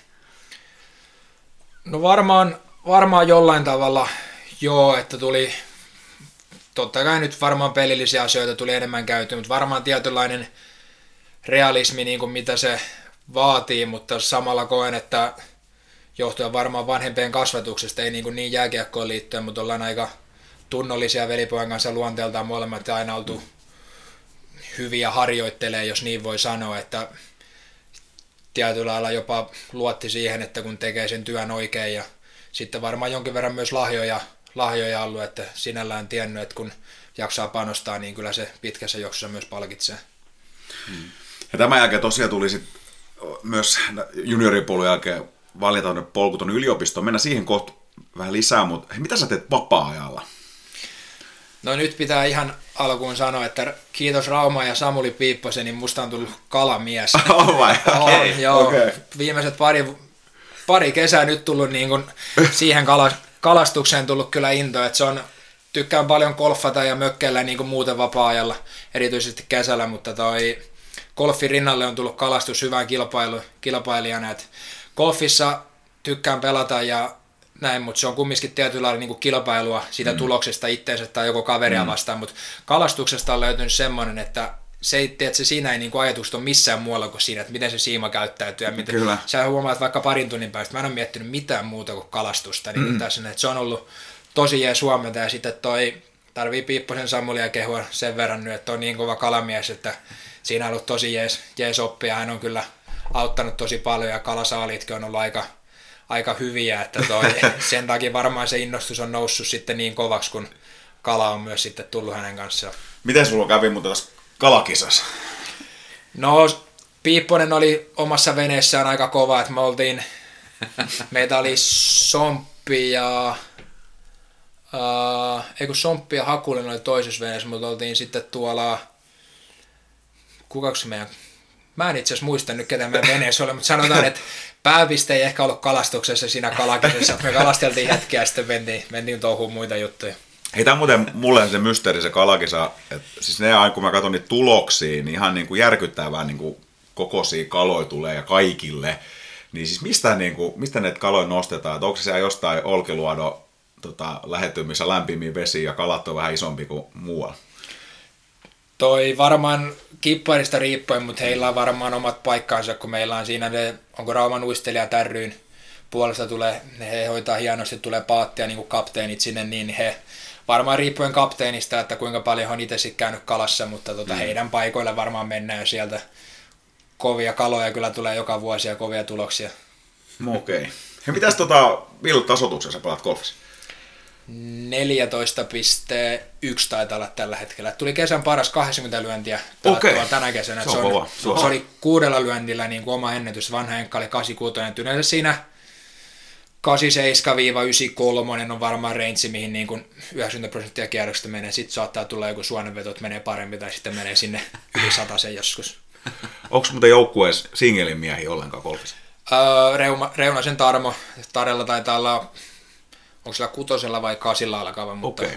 Taren kanssa ei ole vielä tultu pelattua, mutta hän on aika kova, kova golfaaja. Okay. Ja no niin. Ulkkareitakin on itse asiassa toi Krekua ja Apti on kovi golfaa, Kesneri golfaa. Meillä on tosi paljon golfeja ja aika paljon jätkiä on varmaan siinä 10-15 huekoilla, mm. että on, on niin kuin paljon hyviä, hyviä kol- klubigolfaajia, sanotaan näin. Joo, mm. tässä on kyllä niin jääkiekkoilijoiden ja golfareiden kyllä niin kuin joku tällainen niin kuin linkki on. Se on Virtanen oli, puhuttiin myös nyt ravi, raviurheilusta, mutta muistan siis tämä Lukko sekä Ilves-legenda Alan Messösen, onko nimenä tuttu? On, ja itse asiassa hän oli tota, isän kämppis, kun oli pelireissuilla, okay. kun pelasi Ilveksessä useamman Joo. vuoden samaan aikaan, ja olen hänen Facebook-kaverin muutaman kerran tavannutkin okay. tuo Junnumaa joukkueturnauksessa Allun. Että toi, no niin, sulla on erittäinkin tuttu. Joo. Joo. Mä muistan hänet vaiheessa, kun se aivan sieltä niin Rauma golfkenta alkuajot, kun se ykkösen tilt veti, ja silloin siis ei ollut mitään jumbo driverit, vaan ne mailathan oli huomattavasti haastavampi, koska esimerkiksi puumailla oli puumailla, ja jos se silloin osut huonosti, niin se ei kyllä lennä Joo. se pallo mihinkään, niin se veteli sellaisia niin kuin, semmoista niin kuin väärältä puolelta, se, se si, niin kuin ykköset kiersi kakkosen kautta ja hemmeti pitkä sen ykkösen väylä. Tai ainakin pikkupoja silmissä näytti siltä. Hei, mitäs tota, on otettu vähän tämmöistä niin populaarikulttuurin näkökulmaa, muun muassa kun Marko Virtanen oli tähän ja kuunneltiin hänen, hänen tota, lempi TV-sarjoja, taisi olla, mm. pitäisikö olisi ollut Uuno vai? olisiko ollut? Olla, joo. Ja, ja olisiko humppaa musiikki vai miten semmoista? tai iskelmä, iskelmä, iskelmä oli, oli tota, mitä sä tota, sun pitäisi nopeasti heittää, parat TV-sarjat, elokuvat, musiikki, mitä tulee mieleen? TV-sarjoista kaksi ylivoimasta ykköstä on Moderni perhe ja Suits, eli Pukumiehet Netflixistä. Mm. Okay. Kaksi niin kuin ylivoimasta, katsonut molemmat varmaan No Modernin perhe varmaan viisikin kertaa kattonut läpi. Okay. Se, okay. se jotenkin putoi aivot narikkaan semmoista hyvää huumoria, mikä sopii, sopii itselle. Ja sitten tuossa, kun teillä on hieno tuossa hyllyssä noita Simpsonin kokoelmia, niin pitää Simpsonit mainita. että pienempänä tuli varsinkin niitä katsottua tosi, tosi paljon. Ja Hallilla joskus, kun Simpsonit pyörii, kun poljetaan pyörä, niin kainulaisen Harri osaa melkein yhtä hyvin jokaisen Simpson-jakson kuin minäkin. Niin siinä, tulee, siinä tulee kolme TV-sarjaa elokuvista on vähän huono, siis ihan mielelläni katon elokuviin, mutta en ole niin hardcore kuluttaja kuin varmaan osa muut. Moneyball on semmoinen niin kuin hyvä elokuva, mm. mistä, mm. mistä tykkään. Ja toi musiikista oikeastaan aika kotimaisen ystävä, ystävä mm. että Kaijako nyt esimerkiksi on, on hyvä, että Kaijakosta tykkään. Kaijakosta tykkään.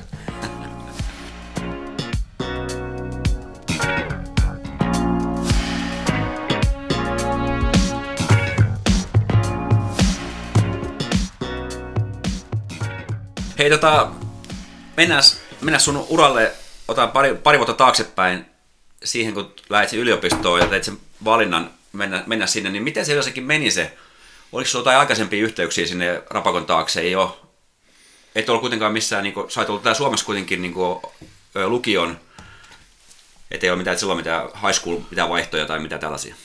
Ei ollut joo, että sen aikainen agentti oli, jeesaili siinä hommassa, hommassa niin kuin siinä yhteyksien kautta, mutta loppujen lopuksi tuli niin kuin isän kautta tuli sitten viimeinen connectioni tänne Poston Collegeen, mihin tuli päädyttyä, että toi, hän tunsi muista nyt kaverin nimeä, joka tunsi sitten tämän Boston Collegein apuvalmentaja ja sitä kautta tuli niin tämä viimeisen connectioni, mutta yleensähän suositellaan, että suomalainen pelaaja menisi sinne USHLään tai jopa aikaisemmin high schooliin, mutta vähintään niin kuin sinne USHL, joka on paikallinen ajunnusarja, koska siellä saat näytillä eri tavalla, sä opit mm-hmm. kielen, mm-hmm. se niin kuin kulttuuri tulee tutuksi, että sinällään se hyppy on varmasti helpompi, jos sä niin kuin meet sinne ja totut kulttuuriin, kulttuuriin, että toi suoraan Suomen ajunnusta, niin se on, mm.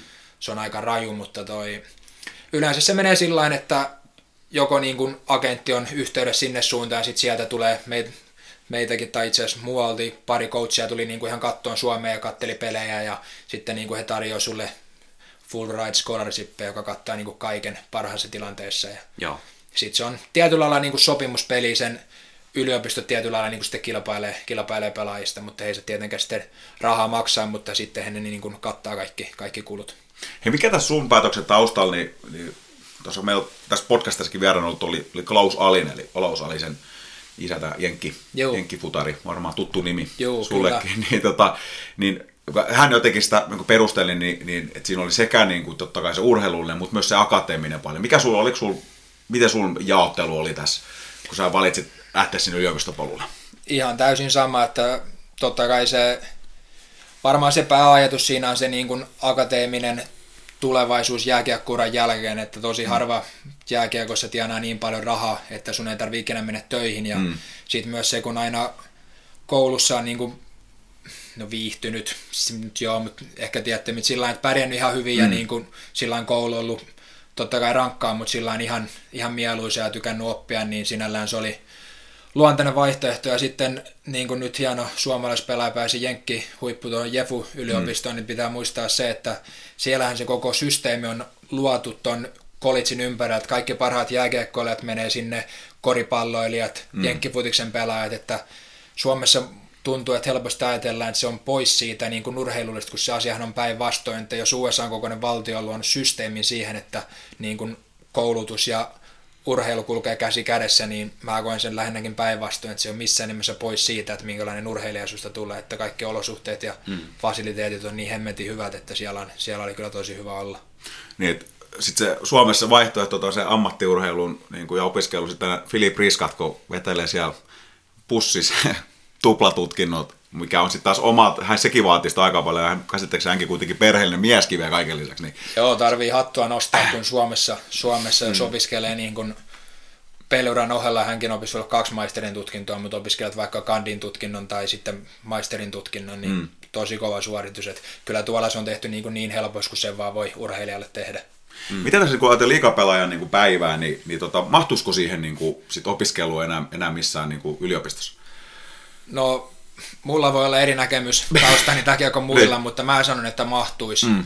mahtuisi. Tietenkin, jos oot nuori pelaa just valmistunut lukiosta, niin ehkä siinä on sekin, että sä haluat pari vuotta panostaa pelkästään jääkiekkoon, ja sitten mm. siihen voi jäädä se kierre päälle, että niin kun en mä enää koulun penkille mennä, mikä on sinällään ihan inhimillistä ja ymmärrettävää, mm. ymmärrettävää myös, mutta jos miettii kauden aikana, että sulla on vaikka aamulla reenit ja loppupäivä vapaata ja sä pelaat kaksi peliä viikossa ja sä reenaat kerran päivässä, niin kyllä päivässä sitä vapaa-aikaa on yllättävän paljon. Et varmasti vaatii, vaatii niin kuin enemmän ja sitten se ei ole ehkä se ihan normi, mihin on totuttu, niin, mutta uskon että, uskon, että on mahdollista vielä varmasti aikaa vaan enemmän sitten kuin se, että sä menet suoraan yliopistoon, mutta jos sä teet kurssin siellä täällä tai kokeen siellä täällä, niin mm. tai sanotaan, että alku on ainakin mahdollista päästä ja sitten helpompi jatkaa siitä peliuran jälkeen.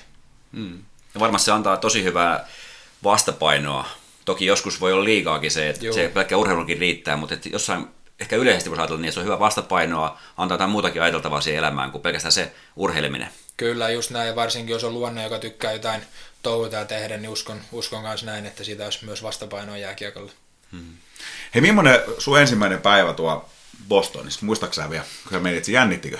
Jännitti ihan hemmetisti. Muistan, että me oltiin siellä onneksi niin visitillä toi kaksoisveli ja isä oli silloin mukana visiitillä keväällä ja sitten syksyllä kun mentiin, niin tota, Kolitsin ex-päävalmentaja, joka lopetti itse asiassa viime keväänä, hän oli 76-vuotias, mutta hänet valittiin Hockey Hall of Fameen 2019 ja voittanut yli tuhat peliä siniliikasta. Hän on niin kuin, jos yksi nimi college jälkeen tulee ihmisille mieleen, se on yleensä niin kuin hän, että hän oli todellinen legenda siellä, niin hän tuli tuota Jeep Grand Cherokeella hakemaan lentokentältä ja siihen auton perään kaksi pelikassia ja kaksi matkalaukkoa ja kampukselle ja sitten kampuksella tota, on tämmöinen posti, postihuone, mihin oli tilattu lakanat valmiiksi, niin hän tuli meidän kanssa hakemaan lakanat ja sitten mentiin dormeihin, mikä on niin kuin koulun asuntolat. Ja se ekan vuoden asuntola on aika karu, että sä oot, ö, oltiin, olit niin joukkuekaverin kanssa kämpiksenä, me ei oltu velinpojan kanssa samassa huoneessa, haluttiin, että tulee niin kuin ulkopuolelle, sinne tulee sitä englantia saman tien, niin sulla on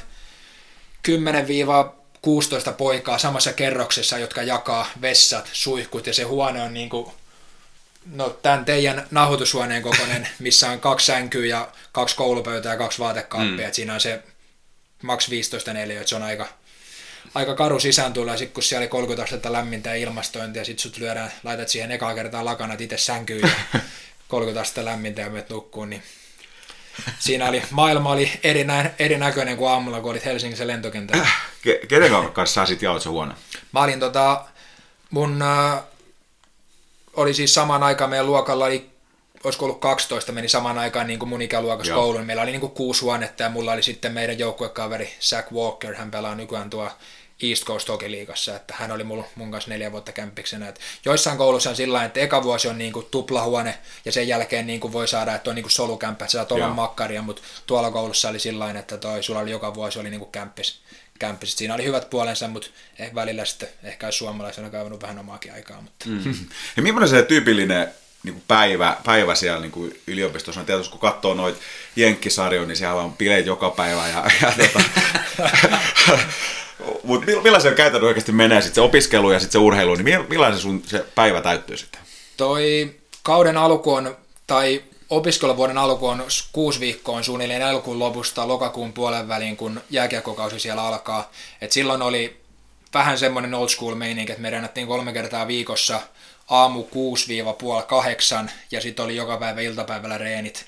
Mutta niin kuin normaali kauden aikana, ettei tunnu väärää kuvaa, niin normikauden aikana se on sillä että suunnilleen yhdeksästä yhteen, sulla on noin kolme tuntia koulua, siinä voi olla joku hyppytunti välissä, sitten sä menet lounaalle, puoli kolmesta noin viiteen, sulla on joku puntti, oheinen, sen jälkeen on jää, jää jälkeen sä menet syömään. Meillä oli jääkiekkoilla niin kuin koulussa ruokaloita, joku, meillä oli neljä semmoista isoa ruokalaa kampuksella, mutta oli järjestetty sillä, että jääkiekkoilla oli niin oma dinneri. Reenin jälkeen sä viidet reenit, sä olit sanotaan kuuden aikaan dinnerillä, sä syöt, sit sä menet kämpille, sä seitsemästä yhdeksään, puoli kymmenhen teet koulua ja läksyjä ja seuraavana aamuna heräät ja sama rumpa uudestaan. Et mm. Erityisesti ekoina vuosina niin se oli kyllä, valehtelisin jos sanoisin, että ei ollut, ei ollut niin kuin, että oli todella rankkaa. Mm. se vaati tosi paljon ja kun ei ollut high schoolissa ollut ennen, että sä olit englantia opiskellut vaan mm. niin kuin koulussa, että se mm. niin kuin small talk ja kaikki oli ihan fine, mutta sitten kun sulle tulee jotain tietyn aineen, vaikka matikan ihan niin kuin se, että mikä on sulut ja mikä on potenssi ja tällä teet, niin sä et ymmärrä niitä termejä, vaikka ne laskut ei mm. olisi ollut niin vaikeita, niin siihen meni niin kuin tosi paljon, että saaput niin kuin tietyn aineen sanastoon, että siinä joutuu aika paljon, aika paljon tekemään duunia. Mm. Minkälainen, sä olit siis opiskelemassa Boston Collegeissa, mikä on aika, aika tunnettu, tunnettu yliopisto, varsinkin jääkiekosta, niin, niin tota, voiko kertoa, minkälaiset ne olosuhteet jääkiekon harjoittelemisessa siellä oli? Niin ihan viimeisen päälle, ettei en halua missään nimessä niin aliarvioida liikan olosuhteita, mutta paremmat olosuhteet oli meille esimerkiksi kuin liikassa, että päävalmentaja, jonka mainitsin, niin hänellä oli ikää, mutta hänellä oli myös rakkaita kavereita, jotka oli valmistunut koulusta ja siellä sä oot niin kuin ylpeä alumni siitä, mistä sä oot valmistunut ja he lahjoittaa sitten rahaa sinne, että mun ekan vuoden jälkeen meille tehtiin pukukoppiremontti, siihen käytettiin 1,5 miljoonaa euroa, koppiin tuli sauna, mikä oli aika jees, jokaisella oli paikalla omat niin kuivaussysteemiin, missä laitoit kammat, niin sulla oli niin kuin kamat kuivas sillain, oli hanskat saa laittaa semmoitteeseen niin telineeseen omalla paikalla suoraan ja ihan niin kuin viimeisen päälle kaikki pingispöydät, launceit, laturit omassa tuossa siviililoossissa ja sitten tota, joka vuosi oli oman konferenssin sisällä oli niin lyhyet pelimatkat, että mentiin bussilla, mutta sitten noin neljä pelireissua tehtiin kauden aikana, niin lennettiin charterilennolla joka kerta ja sitten sulle tuodaan sinne ruoka suoraan paikalle ja saat tilata siinä juomaan lentokoneessa, että kaikki niin kuin oli hoidettu ihan viimeisen päälle, mutta niin kuin tuossa on tullut juteltu Kestnerin ja jotenkin muiden kanssa, jotka on ollut yliopistossa myös, mutta etuoikeutettu, kuinka niin kuin hyvään paikkaan pääsi ja kuinka hienosti siellä asiat hoidettu, että ei ole huippupaikoissa hoidettu niin kuin paremmin kuin liikassa, mutta sitten varmasti monessa paikassa myös, myös sitten on vähän, ei välttämättä ihan niin hyvin. Hmm. Montaks, montaks ton tasosta yliopistoa sieltä löytyy niin nimenomaan jääkiekon pelaamista varten? Öö, sanotaan, että varmaan kymmenen, kymmenen pystyy laittamaan niin tuohon kategoriaan, kategoriaan ihan hyvin – hyvin, että sitten ne on jakautunut vähän, siellä on kuusi konferenssia, noin 60 joukkuetta, että sanotaan top kolme konferenssit on tosi hyvä tasoisia ja sitten noin joukkueet on vähän jakautunut sitten siellä sisällä, mutta toi sitten myös koulut, joilla on jenkkifutisjoukkueita, koripallojoukkueita, niin ne on myös sen puolesta, kun niillä on niin iso TV-sopimukset ja college-programmit tuo rahaa sinne, vaikka joku Michigan, niin on mm. totta kai hyvä niin jääkiekkojoukkue, mutta kun siellä se college-futis on niin iso, niin siellä on myös resursseja tuo, laittaa siihen jääkiekkoon sen jalkapallo- ja koripallon lisäksi, kun sitä rahaa tulee niin paljon sisään, kun ne mm. yliopistolait on niin suosittuja. Hei, jos joku, joku tonna nuori jääkiekkoilija alku kuuntelee tätä tai, tai missä vaan, niin, niin miettii, että pitäisikö mennä sinne yliopistoon. Jos ihan rehellisesti sanot, niin kuin ne hyvät jutut, miksi mennä, entä sitten tavallaan, kenelle se ei sovi, niin mitä ne olisi?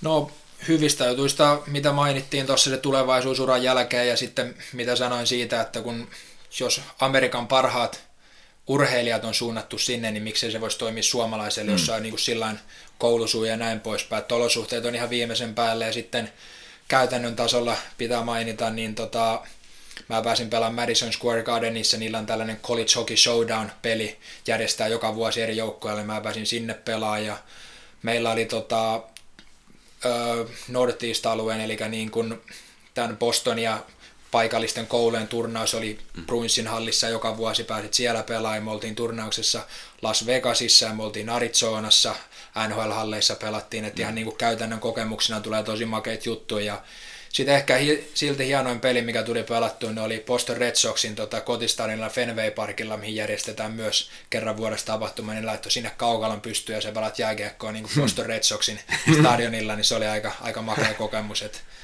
Mutta tota, tota, saman pitää mainita, että jos mun mielestä se, että sä oot arka, niin se ei se ei välttämättä ole suoraa este, että siellä niin kuin jengi ottaa tosi hyvin vastaan ja on ymmärtäväisiä ja auttaa sua, että, mutta se pitää ymmärtää vaan, että se koulu, koulun kun hoitaa joka päivä tekee vähän, ja jos sä oot Suomessa hoitanut lukion esimerkiksi kolmessa vuodessa, niin en näe mitään syytä, niin kuin mikset, mikset voisi lähteä. Että se on rankkaa välillä, mutta uskon, että se palkitsee ja pystyn vahvasti sanomaan, että on enemmän kuin tyytyväinen, että on sen polun käynyt. Hmm. Onko sulla nyt muuten, kun ajatellaan tota, kun sä oot ammattilaispelaaja, pelaat liikassa ja luot sitä uraa, niin miten paljon sulla on semmoinen niin kuin, periaatteessa helpottunut olla, että sä niin kuin takataskus on jo joku tutkinto ja oot, oot niin kuin opiskellut, että joku turva tavallaan jo siitä eteenpäin? Ehkä sitä päivittäisellä tasolla ei, ei niin paljon mieti, mutta aina silloin tällöin, kun joku jostain ilmenee tai jostain tulee puheeksi niin kuin opiskelua tällä näin, niin sitten se aina vähän niin kuin muistuttaa tuo, että oot tehnyt aika hyvän ratkaisun, että sulla on niin kuin tietynlainen turva sitten siellä, ei se opiskelu, opiskelu on tiettyyn pisteeseen asti hoidettu, hoidettu valmiiksi. Ja, mm. ja, ja se tietysti varmaan semmoinen, niin kuin tässäkin muun muassa Timo Elo, Lukon juniorjohtaja joskus mainitsi, että, että aika monilla on niin kuin kiire nuoret pelaajat, hirveä kiire pitäisi päästä niin kuin, ja nopeasti päästä niin kuin liika-asemaankin, niin että esimerkiksi just ennen kuin tuli, niin Justin Danforth oli myös tällainen, kun kävi sen polun ensin sieltä. Tavallaan niin varttuneella jää periaatteessa alkoi sitten sellainen ammattilaisura Suomessa, ja siitä sitten niin tavallaan loppui historiaan nyt niin NHL-ura asti, ja, ja sitten se on kuitenkin ne tutkinnotkin siellä olemassa, niin ei sen, se on aika arvostettava tapa tavallaan. Joo, ja sitten Jenkeissä tiedän niin kuin meidän koulusta tosi moni, ketkä sitten näistä Jenkkien huippupelaajista lähtee sen vuoden kahden kolmen jälkeen, niin jengillä on silti se halu, että ne suorittaa sen mm. tutkinnon loppuun, vaikka mm. ei tarvitse. Esimerkiksi Johnny Goodrow on niin käynyt Boston College, ja hän saiko nyt viime vai edelliskesänä tutkinnon loppuun, että olisiko hän rahan puolesta tarvinnut, ne. ei varmasti, mm, mutta ne. silti, että jengi haluaa niin kuin sen suorittaa loppuun, että se on tietyllä lailla heille myös tietynlainen kunnia-asia, että sen hoitaa, hoitaa myös maaliin. Mm. Tuossa kuuntelin tänään aikaisemmin toista podcastia, missä Ika Lehkonen puhui, puhui oikeastaan kaikenlaista urheilusta ja, ja kun lähdetään Suomesta urheilemaan ulkomaille kilpailun tasosta ja, ja sillä tavalla. Suomi on tietysti ihan jääkiekon huippumaita kansainvälisesti, niin millä sä ajattelit sitä, sitä niin kuin leveliä, että sä hyppäisit täältä sitä Suomen junioriputkesta, sä hyppäsit tuonne tota noin, niin sinne kolitsiin, niin se kilpailutaso, oliko se niin kuin yllätys sulle, millä tasolla mennään vai, tota noin, niin, vai, vai pystykö siihen ihan hyvin niin kuin reagoimaan? Uh, se oli alkuun aika, aika kova se hyppy, niin kuin sanoin, kun ei ollut USHL se pelannut aikaisemmin, se oli suoraan niin kuin A-junnuista, A-junnuista sinne, ja tuota, siellähän kun pelaajat on iältään 18-25, että kaikki on niin kuin tosi nuoria, hyvin liikkuvia, luistelevia, ja sitten se kamppailu pelaaminen on tietenkin Pohjois-Amerikan tyyli vähän pienempi kaukalo, niin isossa asemassa, että tota, mutta sinällään ehkä alkuun oli totta kai aina haluaa pelata mahdollisimman paljon, mutta oli hyvä tilanne, että mä olin ekana vuonna meillä kolmosentteri, että mä tota, pelasin alivoimaa, jos joku loukkaantui ylivoimaa, mutta se vastuu ei ollut liian suuri ekana vuonna, että sä pystyt vähän niin kuin oppiin siinä ja katsoa, mitä se vaatii, ja samalla niin kuin valmentajan odotukset sua kohtaan ei ollut semmoisia, että nyt pitää joka ilta tapahtua, niin se oli ehkä ekana vuonna, kun tiesi sen, että tulee olemaan siellä kaiken järjen mukaan sen kokonaiset neljä vuotta, niin se oli tietynlainen hyvä alku siihen, että vähän niin kuin pääsi kiinni siihen juttuun ja op- opettelemaan sitä touhua. Mutta jos tälle karkeasti arvioin, että, että suomalaisen Ionori-jengi ja USHL-jengi siihen vastakkain, niin, niin sieltä tietysti on häjäkkäämpäkin pelaajia. Taso on varmasti vähän kovempi. Ke? Joo, siis jos toi Kolitsi-jengi vastaan A-junnu-jengi, niin tota, on ero, erot on hurjia, sanoisin. sanoisin että.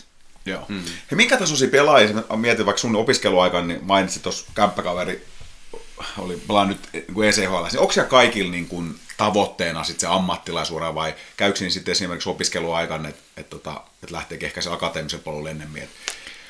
Öö, sanotaan, että noissa paremmissa kouluissa varmasti 90 pinnaa, niin on, se tavoite on siellä niin kuin ammattilaisuudessa, mutta Jenkeissä on vähän se ongelma, että niin harva lähtee Eurooppaan sitten mm-hmm. vaikka sen kolitsuran jälkeen, sitten vähän jumittuu sinne, onko ne AHL East Coastissa, ja sitten sieltä East Coastissa, kun sä saat sen 10 tonnin kuussa, niin se ei ole niin kuin pitkällä tähtäimellä kannattavalla jääkeikkoilla, mm. jonka takia he sitten ehkä siirtyy siihen tota, opiskelumaailmaan, että sieltä jos moni lähtisi Eurooppaan, niin tekisi varmasti pidemmän uran jääkiekkoilana, mutta tota, piti oikein eilen kirjoittaa vähän nimiä alas pelaajia, vastaan. Mä pääsin pelaan, niin siellä oli Cale McCarr, Brady the Chuck, Charlie McAvoy, Clayton Keller, Brock Besser, Jay Kottinger, Troy Terry, Will Butcher, Trevor Seacrest, niin kuin tommosia pelaajia siellä, ketkä on niin kuin maailman huippuja tällä mm. hetkellä ja mm.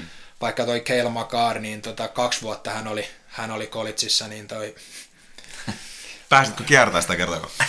Yhden maalin on häntä vastaan kaksi sitä tehty, muistan, muistan hyvinkin, mutta tota, oli, oli jo silloin niin poikkeuksellinen pelaaja, pelaaja ja tota, hieno katsoa kyllä mm. mitä hänkin nykyään pelaa, mutta kertoo mm. vaan siitä, että se, niin kuin on todennut parin kertaa, niin se pelaajapolku rakentuu siihen, että menee kolitsin kautta ja tonkin luokan tähtipelaajat, niin he käy sen saman reitin ja he uskoo siihen, että se on heille paras, paras mahdollinen ja ei ole ainakaan hänen kohdallaan huonosti mennyt. Mm. Muuten Boston Collegeina mitään menestystä näinä vuosina? Me voitettiin oman konferenssin runkosarja, kun siellä runkosarjan voitto arvostetaan myös. Voitettiin tota kolme kertaa ja sitten oman konferenssin playerin finaaleissa hävittiin, kun siellä on sillä että sulla on oma konferenssin runkosarja, oman konferenssin playoffit, jonka jälkeen on vielä niin kuin national playoffit, johon niin kuin tämmöinen ranking, hemmetin monimutkaisen ranking-systeemin mukaan on top 16 joukkuetta. Että tota, me oltiin viimeisenä vuonna koko maan rankingissa kolmansia, ja sitten tuli korona, joka keskeytti kauden. Et sitä ennen tuli niin kuin oman konferenssin, sillä tuli menestystä, mutta ei niin kuin koko maan sisällä, mutta vika vuosi harmittaa tosi paljon, mm. että toi, se jäi kesken. Että meillä oli tosi hyvä joukko ja oltiin tosiaan koko maan kolmansia siinä oltiin oli tosi hyvä joukko ja näin poispäin. Se, se kyllä harmittaa sieltä ajoilta. Mm. Hei, mitä sä opiskelit siellä ja onko sun nyt tässä syntynyt jotain ajatuksia, että mitä sä voisit sitten jääkiekkuran jälkeen, joka nyt toivottavasti ja todennäköisesti jatkuu vielä pitkään? Joo, toivottavasti jatkuu, mutta toi pääaine oli rahoitus, rahoitus ja toi varmaan sitten uran jälkeen niin se rahoituspuoli kiinnostaa. Tykkään itse niin kuin jo, jollain summilla sijoitella, mitä, mitä tuossa pystyy. Että sillä niin kuin enemmän se on itse koittaa esittää ammattilaista ja spekuloida yleensä siinä huonosti, huonosti käy indeksejä vastaan, mutta siis siitä tykkään tosi paljon siihen itse asiassa jonkin verran tulee tutkittua päivisin, kun sitä vapaa-aika on niin paljon, jos en ole mm. kalastamassa tai golfaamassa, niin tulee jonkin verran noita tutkittua, että joku sijoitusrahoituspuoli kiinnostaa ehkä pankissa jonkin, jonkinlaisia hommia, mutta tota, katsotaan sitten sitten uran jälkeen. Urheilujohtaminen ei ole nyt tällä hetkellä ykkösen mielessä vai? No itse asiassa se kiinnostaa myös, koska siinä on tietyllä lailla sitä pitää olla tarkka niin kuin rahan käytön kanssa mm. ja näin poispäin. Ja sitten totta kai urheilu kiinnostaa, että toi, se kiinnostaa myös, mutta monta asiaa tässä maailmassa, mikä kiinnostaa, mutta kaikkea ei pitää aikaa, niin pitäisi miettiä, että mihin, mihin panostaa. Hei, ennen kuin siirrytään siihen sun, sun steppiin, kun siirryt tänne Raumalle ja Lukkoon, niin, niin tota, sen kysymys vielä Pohjois-Amerikan reissusta, että, että alkoiko siellä seuraamaan jotain muita urheilulajeja, mitä et aikaisemmin seurannut, tai, tai jäikö jotakin sellaista sieltä? Tota, koris, koriksesta on tullut semmoinen juttu, niin kuin mitä nyt seuraa paljon tiiviimmin, ja sitten Jenkkifutista, silloin taisi olla nelonen Pro, vuosi ennen kuin lähiä tuli tämä NFL Sunday, tuli kahdeksalta peli tota, sunnuntaisin Suomen aikaa vuosi ennen kuin lähijenkkeen, niin silloin aloin niin Jefua seuraan, ja sitten vähän oppi niin sääntöjä, sitten kun meni sinne, että meilläkin oli, koulussa oli Jefu-joukkue ja Koris-joukkue, niin ne oli hyvässä konferenssissa, mutta ne ei itse pärjännyt ihan hirveän hyvin, mutta se oli, meilläkin oli 45 000 henkilön stadion ja sitten siellä on tailgateit ja tämmöitteet, kun sä menet sinne mukaan, kun mm. jengi pilettää sinne ennen pelejä ja korista tuli seurattua ja pääsi kattoon Sion Williamsonia vaikka livenä Dukein paidassa ja näin, niin koriksesta ja Jefusta jäänyt sillä, että niitä seuraa, seuraa kyllä paljon tiiviimmin, että siitä on ollut siitä tuli vähän semmoinen niin jenkki-juttu siitä Jefustakin, että on se hieno laji, vaikka alkuun sitä ajattelee, että se on vähän tylsää. ja Jenkessä tietysti Jefu ja, ja baseball ja, ja koripallo on niin kuin huomattavasti isompi laji, mitä jääkiekko, mutta me, onko se tuolla Bostonissa, niin siellä kuitenkin tietysti Bruins on iso juttu, niin oliko se, näkyykö se siellä jotenkin siellä yliopistoelämässä, mikä se jääkiekon asema oli siinä muihin lajiin verrattuna, jos näin voi jotenkin ajatella tai verrata? No kyllä tuolla alueella jääkiekko oli niin kuin tosi iso juttu, mm. että siinä oli Boston College ja Boston University on tosi hyvin jääkiekkojoukko, sitten on Northeastern, Harvardilla on hyvä mm. jääkiekkojoukko, mm. sitten tosiaan se turna, noiden joukkojen välillä pelattiin joka vuosi turnaus TD Gardenissa, jossa niin kuin finaalissa oli TD Garden loppuun myyty, että sekin oli aika hieno, hieno kokemus siellä pelata, mutta mut totta kai se pitää sanoa, että kyllähän se jenkkifutis on siellä kulttuurissa niin mm. pienestä iskostettu mm. ja Bostonissa myös tuo Red Sox on iso juttu, että Joo. käytiin monta peliä kattoon. Että koulun vierestä meni tämmöinen paikallinen ratikka 20 minuutissa Fenway Parkille, niin käytiin siis toistakymmentä peliä kattoon, että se on mm. aika hieno. Se on tämmöinen sosiaalinen tapahtuma enemmän ehkä kuin, niin kuin urheilun katsominen, mutta niin. sä nostat käden pystyyn, istut 50 penkkirivin keskipaikalla numero 24, niin sitä liukuhinatyönä tulee hodari käteen ja annat rahan toiseen suuntaan ja kaveri nostaa käden pystyyn, että raha tuli perille. Että se on hieno kulttuuri myös se. Joo, kyllä Patri- Patriotskin aika iso juttu tietysti siellä varmasti on. Ja, joo, ja muutama tuli itse asiassa yhdessä paraatissakin käytyä, kun siellä edestettiin sitten Bostonissa paraatia, kun voitti silloin, kun Brady oli vielä Patriotsin miehi, jonka kannattaja muuten olen. En, en, en vaihtanut kelkkaa, vaikka Brady lähti, mutta toi, kyllähän se Patriots oli siellä todella, todella iso juttu myös. Miten siis on legenda Tuukka Rasko siellä kaupungissa? Kyllä Tuukka on aika, aika päällikkö siellä, siellä kaupungissa. Että toi, silloin kun isä pelasi Ilveksessä ja sitten Tuukka pelasi Tampereella, niin itse asiassa tota, sitä kautta tuli, saatiin Tuukkaan yhteys ja muutaman kerran hän jeesasi lippuakin tuonne Bruinsin peliin ja nähtiin häntä niin pelin jälkeen alhaalla, että se oli tosi, tosi siistiä, että hän jeesasi ja järjesti tuommoisia juttuja ja pääsi tapaankin, niin tosi, tosi siisti niin kokemus myös se.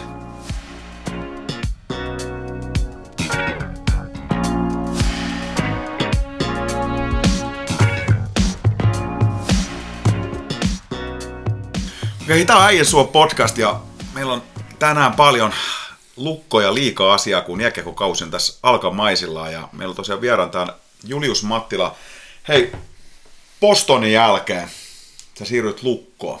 Ja tässä kun mä itse asiassa aamulla alkulätinnöissä kerroinkin Teemu, kun mä kävin lenkille, mä kuuntelin, kuuntelin semmoista podcastia, missä miss, tota, muutama entinen liikapelaaja analysoina tulevan kauden niin kuin, näitä voimasuhteita, niin aika usein nämä niin kuin, sanotaan, että että tällaiset niin kuin maakunnan joukkueet saattaa jäädä sieltä niin kuin skuupialta pois, tai, tai sanotaan, että jos ei ole sensi pelaajia joukkueessa, ketkä on niin kuin suoraan niin kuin liikatähtiä tunnettu, vaan tulee jostain ehkä niin kuin, aika usein Pohjois-Amerikka, muun muassa niin Säke ja, ja, Otto Somppikin tuli nyt sieltä, niin ei, ei ole välttämättä niin sillä, sillä tavalla niin tieto, tietoudessa. Niin, miten tämä lukko rekrytointiprosessi eteni? Et oliko Kalle Saastet sun ensimmäiseksi yhteydessä ja mitä, millaisen sai sut houkuteltu tänne?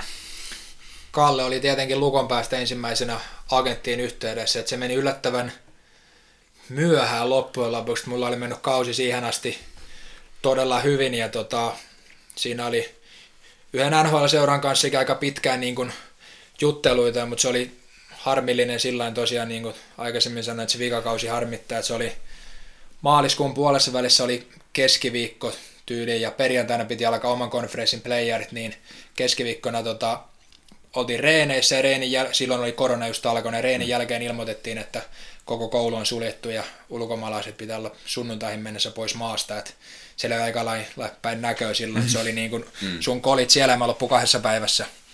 Et sen jälkeen tuli Suomeen ja sitten kun korona jylläsi siinä niin ja siinä oli tämän yhden seuran kanssa säätöä suuntaan ja toiseen, mutta tota oli vähän onnettomia rehellisesti sanottuna ja sitten sen jälkeen niin kuin, uh, agentille tuli sitten jokunen yhteydenotto liikaseuroista ja sitten Lukko sieltä aika nopeasti nousi, nousi omaksi suosikiksi ja tota, Kallen kanssa tota tuli, olisinko kerran jutellut ennen kuin tein sopimuksen, mutta oli totta kai liikaa seurannut silloin joulun jälkeen ja Lukkohan oli jopa ylivoimainen silloin, mm.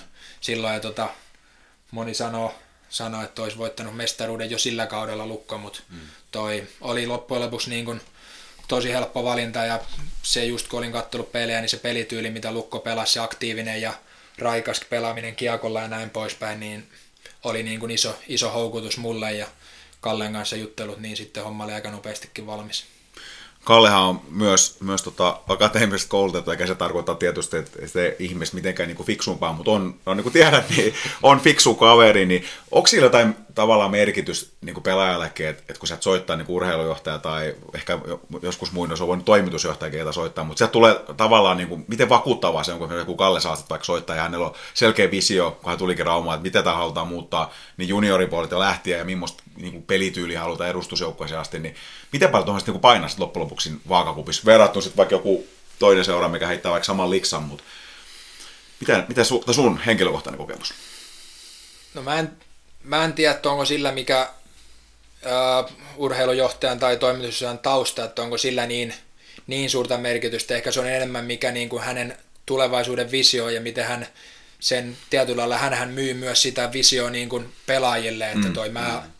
mutta monta asiaa niin kuin Kallen kanssa allekirjoitin ja hänen kanssaan kun oli, olin puhelimessa, niin hän oli käynyt, kun oliko Turun urheiluakatemian rehtori tai joku Joo. ennen kuin tuli lukkoon, niin hän oli käynyt tota, Kolitsis, oliko just käynyt Misikännissä katsoa Misikanin pelejä ja hän tiesi niin kuin sen Kolits-maailman ja hmm. sitä kautta tota, varmaan tiesi myös mitä tietyllä lailla niin kuin musta saa jääkeekkolana, mutta myös minkälainen se polku on ihmisenä, niin se oli ehkä semmoinen asia, että mikä, mm. mikä oli positiivinen, että kun hänellä oli sieltä kokemusta, hän oli hmm. käynyt kattoon, että se ei ollut vaan, että se katsoo statseja, että sä oot nyt tehnyt hyvää, hyvää tulosta tuolla noin, mm. että se ymmärsi myös sen valinnan taakse ja mitä niin kuin siellä on, että mm. se hmm. oli ehkä semmoinen enemmän, mm. enemmän mikä painotti, että hänellä hänellä oli siitä kokemusta sen sijaan, että oliko hän nyt käynyt joskus jonkun koulun vai ei. Ja mä oon ymmärtänyt, että aika niin kuin pedantti tavallaan kaveri, että tostakin kun halutaan joku, niin, niin kuin, että oikeasti sit tutustuttu ja perehtyy niitä taustoihin ja kaivettu tavallaan myös informaatio. Joo, mä en ole ihan varma silloin, kun mä tein tiiliä, että oliko tämä Teperin Simo meidän data-analyytikko silloin vielä hommissa, mutta mm. toi ainakin nyt, mitä on tuossa sivusta ymmärtänyt, niin tarkkaan niin tehdään taustatyöt, mikä on totta kai tärkeää, mm. että siihen tulee ei pelkästään hyvä jääkiekkoilema, mm. myös se ihminen, että miten se sopii siihen ryhmädynamiikkaan mm. ja minkälainen niin persona se on jään ulkopuolella, että sillä tuntuu, että sillä on isompi ja isompi merkitys urheilujohtajille, mutta myös niin kuin seuran sisällä, että minkälainen äijä sieltä tulee joukkueeseen, niin se kantaa myös paljon painoarvoa. Mm. Simo oli mutta täälläkin vieraan ja kysyttiin, että, että onko pelaajat kysellyt niin kuin palautetta häneltä, niin kuin, että mitä tavallaan kertoo se data sit sun suorituksesta versus oma kokemus. Ja hän jotenkin vastasi, aika vähän, että jotkut on, ja, ja joku voi olla sitten ihan taas eri mieltä ehkä niin kuin se oma kokemus siitä datasta. Oletko sä kysynyt Simot koskaan? No Simo teki, tekee ennen kauden alkua ja se piti tämmöisen yleisen niin kuin tietopaketin niistä, että niin kuin mitä he tarkkailee ja näin poispäin. Että itse asiassa toi, mä en ole suu, mä ymmärrän, että niin kuin tilastot painaa painaa toi painoarvo ja kiekon hallinnat ja kaikki tämmöitteet, mutta itse pelaajana niin niitä ei ihan hirveästi rehellisesti tuu seurattua, mm. että toi korsilukemat ja mitä, niin kaikki rehellisesti en kaikkea edes ymmärrä, mutta uskon, että niillä on merkitys ja numeroilla on, mm. siinä on syynsä, minkä takia niitä tutkitaan ja varmasti kantaa painoarvoa, mutta aika vähän niin kuin pelaajana tulee kiinnitettyä niin huono, mutta enemmän se on, mihin mä kiinnitän, on se nauha, miltä se peli näyttää, sitä kautta niin kuin koittaa löytää parannettavia juttuja. Hmm. Minkälainen oli sitten, kun pelit alkoi ja sä starttaisit ensimmäistä liikakautta, niin millainen se muutos oli sieltä yliopistosarjoista siirtyä SM-liigaan? No olihan siinä tietysti muutos, vaikka siellä on niin 18-25-vuotiaita, mutta sitten on vielä siitä niin steppi kokeneempaa ja vanhempaa pelaajaa, mutta tota, mä koen, että mä en ehkä ollut niin sanottu normaali tulokas, joka tuli ajunnusta, koska mulla oli tausta, mikä mulla oli, oli tuolta yliopistopolulta mm. ja sillä niin kuin varmasti jopa voisin sanoa, että valmiimpi kuin joku, joku tulokas ja sitten pitää Koivistoisen Eetulle ja Liedeksen Heikillä antaa, antaa propsit, että kun tuli lukkoon, niin he oli niin kuin tosi auttava ja sen, kun he monen vuoden takaa tiesi, niin kuin mitä silloin Virran Pekka haluaa niin kuin sentteripeliltä. Totta kai niin kuin Peksi sen kertoi myös, mutta heiltä pystyi sitten vielä menemään niin kuin kaverina kysyyn, että niin kuin, hei mikä homma ja miten sä näet tämän ja tämän. Niin siinä oli niin kuin hyvä, hyvä oppia, miten, he, miten tunnollisesti ja niin kuin hienosti he hoiti sen paikan pelaamista, niin siinä oli niin kuin hyvä, hyvä oppia myös siinä samalla. Hmm. Jos sun college-ura päättyi tälle niin kuin kahdessa päivässä, niin, niin olisiko silloin sanoa ajatella, että siitä reilu vuosi ja sä tuut perinteiseen suomalaiseen jääkiekkoseuraan, joka on vuosikymmeniä odottanut mestaruutta, heti eka kauden kannu kotiin. No en, en varmasti osannut odottaa, odottaa, että toi oli... Joo, se jäi se kolitsin vika harmittaa, mutta kyllä sitten niin kuin ekalle ammattilaiskaudelle, kun osui mestaruus, niin olihan se aika, aika hemmetin siistiä, sitten kun näki se merkitys, mikä sillä oli Raumalle, että tosi etuoikeutettu, että sai niin kuin olla osa sitä, kuinka paljon ihmisiä oli kadun varressa siellä, kun kierrettiin rekoilla ympäri kaupunki, niin oli, oli asia, jonka varmasti niin muistaa lopun ikää. Ehkä sä tulit hei, Pekka Virran kouluun ja sä kuulit tietysti Koivistoiselta ja, ja Heikki Liedekseltä vähän etukäteen, mitä niin kuin sentteriä odotetaan, mutta oliko se sitten iso yllätyksiä, kun sä tulitkin Peksikouluun? Ei siellä loppujen lopuksi mitään, mitään sen suurempaa, että sen verran just kun oli Lukon pelejä kattellut, niin oli nähnyt, että siellä on aika niin kuin erilaista, erilaista ehkä mihin on niin kuin moni muu joukkue tekee, että se kiekkokontrolli on yli korostettu, ehkä jopa voisi sanoa, mutta keskimäärin niin kun pelaajalta kysy, niin varmasti tykkää pelata kiekolla enemmän kuin puolustaa. Että toi, mm. Mutta ei siinä loppujen lopuksi ihan hirveän, hirveän tota suurta eroa olla. Sitten meillä oli niin hyvä joukko ja niin hyvä, hyviä laitureiden kanssa pääsi sillä kaudella pelaamaan, niin se oli, se oli tota, yllättävän helppoa, jos niin voi sanoa. Mm. Niin, tuosta kun mainitsit noin laiturit, niin sä pelasit sillä joka aika paljon Slovakki kaksikokossa. Millainen, millainen kokemus se oli? No aika, aika vaiheidenrikas, niin kuin varmaan, varmaan huomasittekin silloin, mutta tota, toi parhaimmillaan niin kuin meillä toimi peli todella hyvin ja näin poispäin, että Skaliski oli ehkä enemmän tämmöinen raskaan työn raata ja tiesi niin kuin mitä häneltä saa ja sitten oli tämä taiteilija Pospisili toisessa laidassa, että tota, tosi hyviä tyyppejä, tultiin niin kuin hyvin juttuun ja pystyttiin niin keskustelemaan, keskustelemaan asioista hyvin, mutta välillä ehkä sitten Kikolla ehkä varsinkin tuppa sitten välillä menee se, varmaan sanoisi jopa yliyrittämistä, niin kuin minä haluan nyt ratkoa tämän ja mm. minä tänne, että sillä pahaa tarkoita, mutta mm. välillä siinä oli, sitten joutui aika paljon tota, soveltaa ja lukeen sitten erityisesti Kikon puolelta, mutta tota, parhaimmillaan niin liikaa niin kuin erinomaisia pelimiehiä ja siinä oli tietyllä ajoittain tosi vaikeaa, mutta kyllä se oli myös ajoittain niin aika siistiäkin pelata niiden kanssa. Sä oot tunnollinen myös molempiin suuntiin pelaava sentteri, niin oliko sun tehtäväkin siinä sit vähän varmistella, kun tota, pojat rymistelee sen? Joo, mä en ole ihan, en nyt muista, että sanako kukaan mulle ikinä sitä suoraan, mutta sitten se aika nopeasti tuli ihan peliä katsomalla, lukemallakin selvä, selväksi, että jätkät menee aika reippaasti, niin pitää varmaan jonkun vähän tästä taustasta katsoa, katsoa enemmän, että joo. Hei, Pono Heikkinen oli meitä tässä vieraan ja hän lopetti silloin just ennen, kun sä tulit siihen kauteen ja, ja tota, siitä pospisista puhuttiin ja, ja Ponohan nousi leveä hymy kasvoille ja hän sanoi, että, että, niin kuin, mahtava tyyppi, niin kuin, että ei, ei, siinä ollut mitään, mutta aina kun pistettiin jofa päähän, niin unohtui kaikki, kaikki mitä olitte niin sovittu, niin miten he tuommoiset, tietysti kun ja Pospisil lähti sitten kesken kauden lukosta pois ja, ja tota, tämä tietysti on sitten niin ulkopuolelle aina, eihän voi asioita niin kuin sillä tavalla kaikkea avata mm. ja kannattajat tietysti, hän on varmasti, oli, onkin niin kuin tavallaan kannattaja tänne suosikkipelaaja, tietysti ihmiset tykkää, kun on väriä ja muuta, mutta sitten tässä joukkuet se pelaamisen sisällä, niin voiko tapahtuuko sitten semmoista, että siinä alkaa niinku joukkue kemiasta tai alkaa niinku, tavallaan joukkuekaverita niinku ärsyntymään siitä tai, tai niinku, että jos joku oikoo tai tekee jotain, mitä ei ole sovittu? No totta kai se pitkän päälle niin kun rupeaa hiertää ja sitten oma, omakohtaisesta kokemuksesta, kun hänen kanssaan niin pelasin, niin välillä se oli ihan hemmetin raskasta, kun niin ei tiennyt yhtään, mitä tiettynä päivänä tulee. Tietenkin kikossa oli se hyvä, että jos tuli huono peli alle, niin todennäköisesti todella, että seuraava peli tulee hyvä. Mutta sitten jos teki vaikka pari maali, niin seuraava peli taas niin kuin saattoi vähän olla, olla mitä oli. Ja sitten pitkän päälle se kävi, se kävi se jäätouhu vähän raskaaksi, että niin kuin, jos Bono oli todennut, niin mä oon ihan samaa mieltä, että niin kuin, tosi hyvä tyyppi jään ulkopuolelle, eikä niin kuin, mitään mm. pahaa sanottavaa mm. ihmisenä, ihmisenä päinvastoin, mutta just se, että jos se, vaikka hän sitä varmasti niin kuin, tahallaan te, että niin kuin, soveltaa koko ajan, mutta se, se on pitkän päälle, se on raskasta, kun ei tovi, sovita, sovittuja juttuja tehdä eikä niitä pidetä kiinni, niin se myös haittaa sitä joukkueen tekemistä sitten pitkällä aikavälillä liikaa. Kyllä. Hei, tuosta tota, hypystä vielä yli, yliopistosta liikaa, niin kun tämä on semmoinen en tiedä, se klisee, mutta aika usein mainitaan, että toi niin keskikaistan hoitaminen, että, usein puhutaan, että miksei vaikka otetaan junnuista jotain sitä sentteri hoitaa, ja että miksi laitetaan vaikka esimerkiksi laituri, kokenut laituri enemmän sen sentteri, mutta siinä tulee just tämä sentteripelaamisen vaativuus, niin, niin, tota, niin mitä se niin käytännössä oikeasti tarkoittaa? Että ihan niin kuin tälleen tämmöisillä ummikoilla, niin kuin mä ja Teemu, ollaan seurattu paljon, mutta ei me mitään niin kuin vesistä ymmärretä, niin mitä se oikeasti tarkoittaa se sentteripelä vaatimus liikas? No mä, mä koen sen ehkä sillä että liikan sarjoissa luistellaan aika paljon, mutta myös se puolustuspelaaminen on isossa roolissa ja ehkä sitä kautta, että omassa päässä niin pakit kamppailee ja sentterin tehtävä myös niin kuin olla siellä ns. kolmosen auttamassa omissa, mm. mutta sitten hyökkäyspäässä laitureilla on ehkä siellä enemmän duunia versus pakit, mutta sentterin pitää olla sielläkin jeesaamassa, sillä ehkä niin kuin yhdistyy pakkeen ja laiturien hommat molemmissa kentän päissä. Et se, on, se on varmaan se, niin kuin, tai miten mä ymmärrän se, että minkä takia siitä puhutaan, että se on, se on niin sanotusti vaativa paikka, että vaatii tosi paljon luistelutyötä ja sit sun pitää olla niin kuin kamppailemassa ja auttamassa niin kuin kentän molemmissa päissä.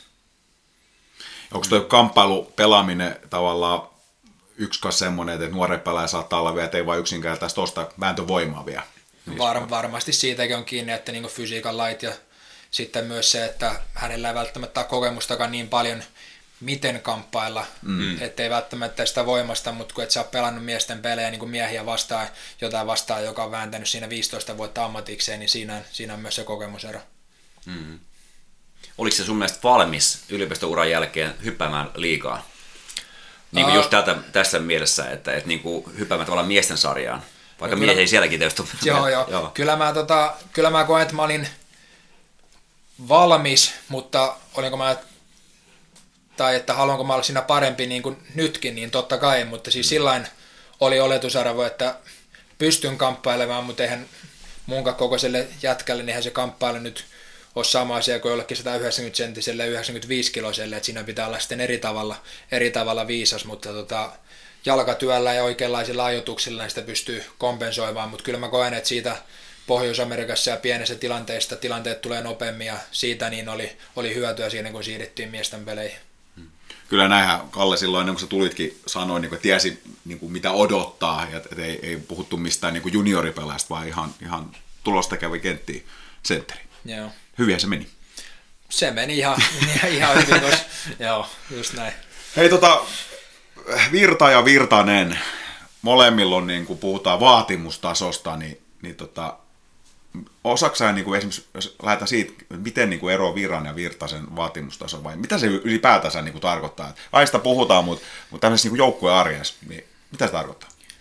No se on tietyllä lailla varmaan klisee ja uskon, että ei pelkästään niin kuin Virran ja Virtasen joukkueessa. Se on varmaan asia, niin kuin joka jokainen valmentaja mainitsee ja haluaa, haluaa että se on, mutta mun mielestä niin kuin vaatimustaso, niin se lähtee jokaisesta itsestä ja se on yksilön vastuulla, että sä hoidat tietenkin hallilla hommat, mutta myös jään ulkopuolella sillä että sä oot valmis, mm.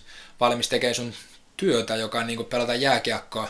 jääkiekkoa. Että ehkä kun aikaisemmin mainitsin siitä, että katsotaan niitä statseja, mutta myös millainen niin kuin, tyyppi ja ihminen on, niin ehkä siinä voi joukkueeseen olla apua, että tulee oikeanlaisia ihmisiä, jotka tietää, että hoitaa asiansa hyvin ja se voi sitten kannustaa muita.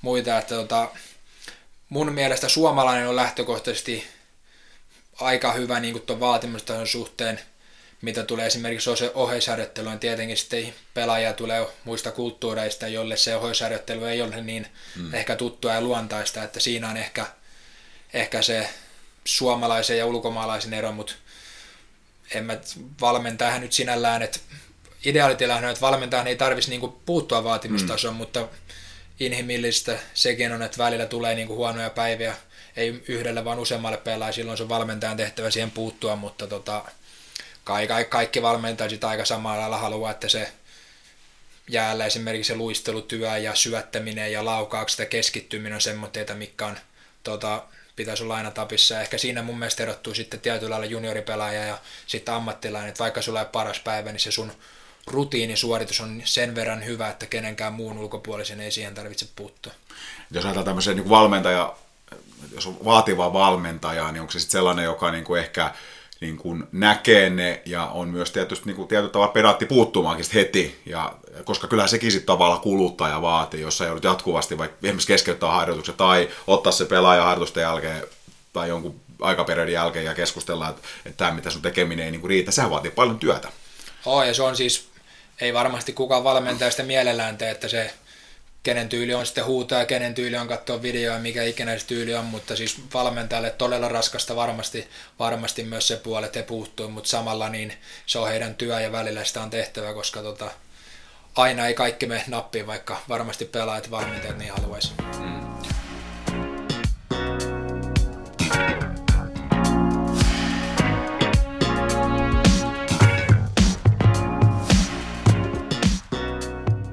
Okei, hei tämä on podcast ja nyt puhutaan Julius Mattilan kanssa hiukan vielä tulevasta kaudesta ja, ja ennakoidaan vähän, heitetään jonkunnäköistä rankingia tähän jokainen omasta näkökulmastaan.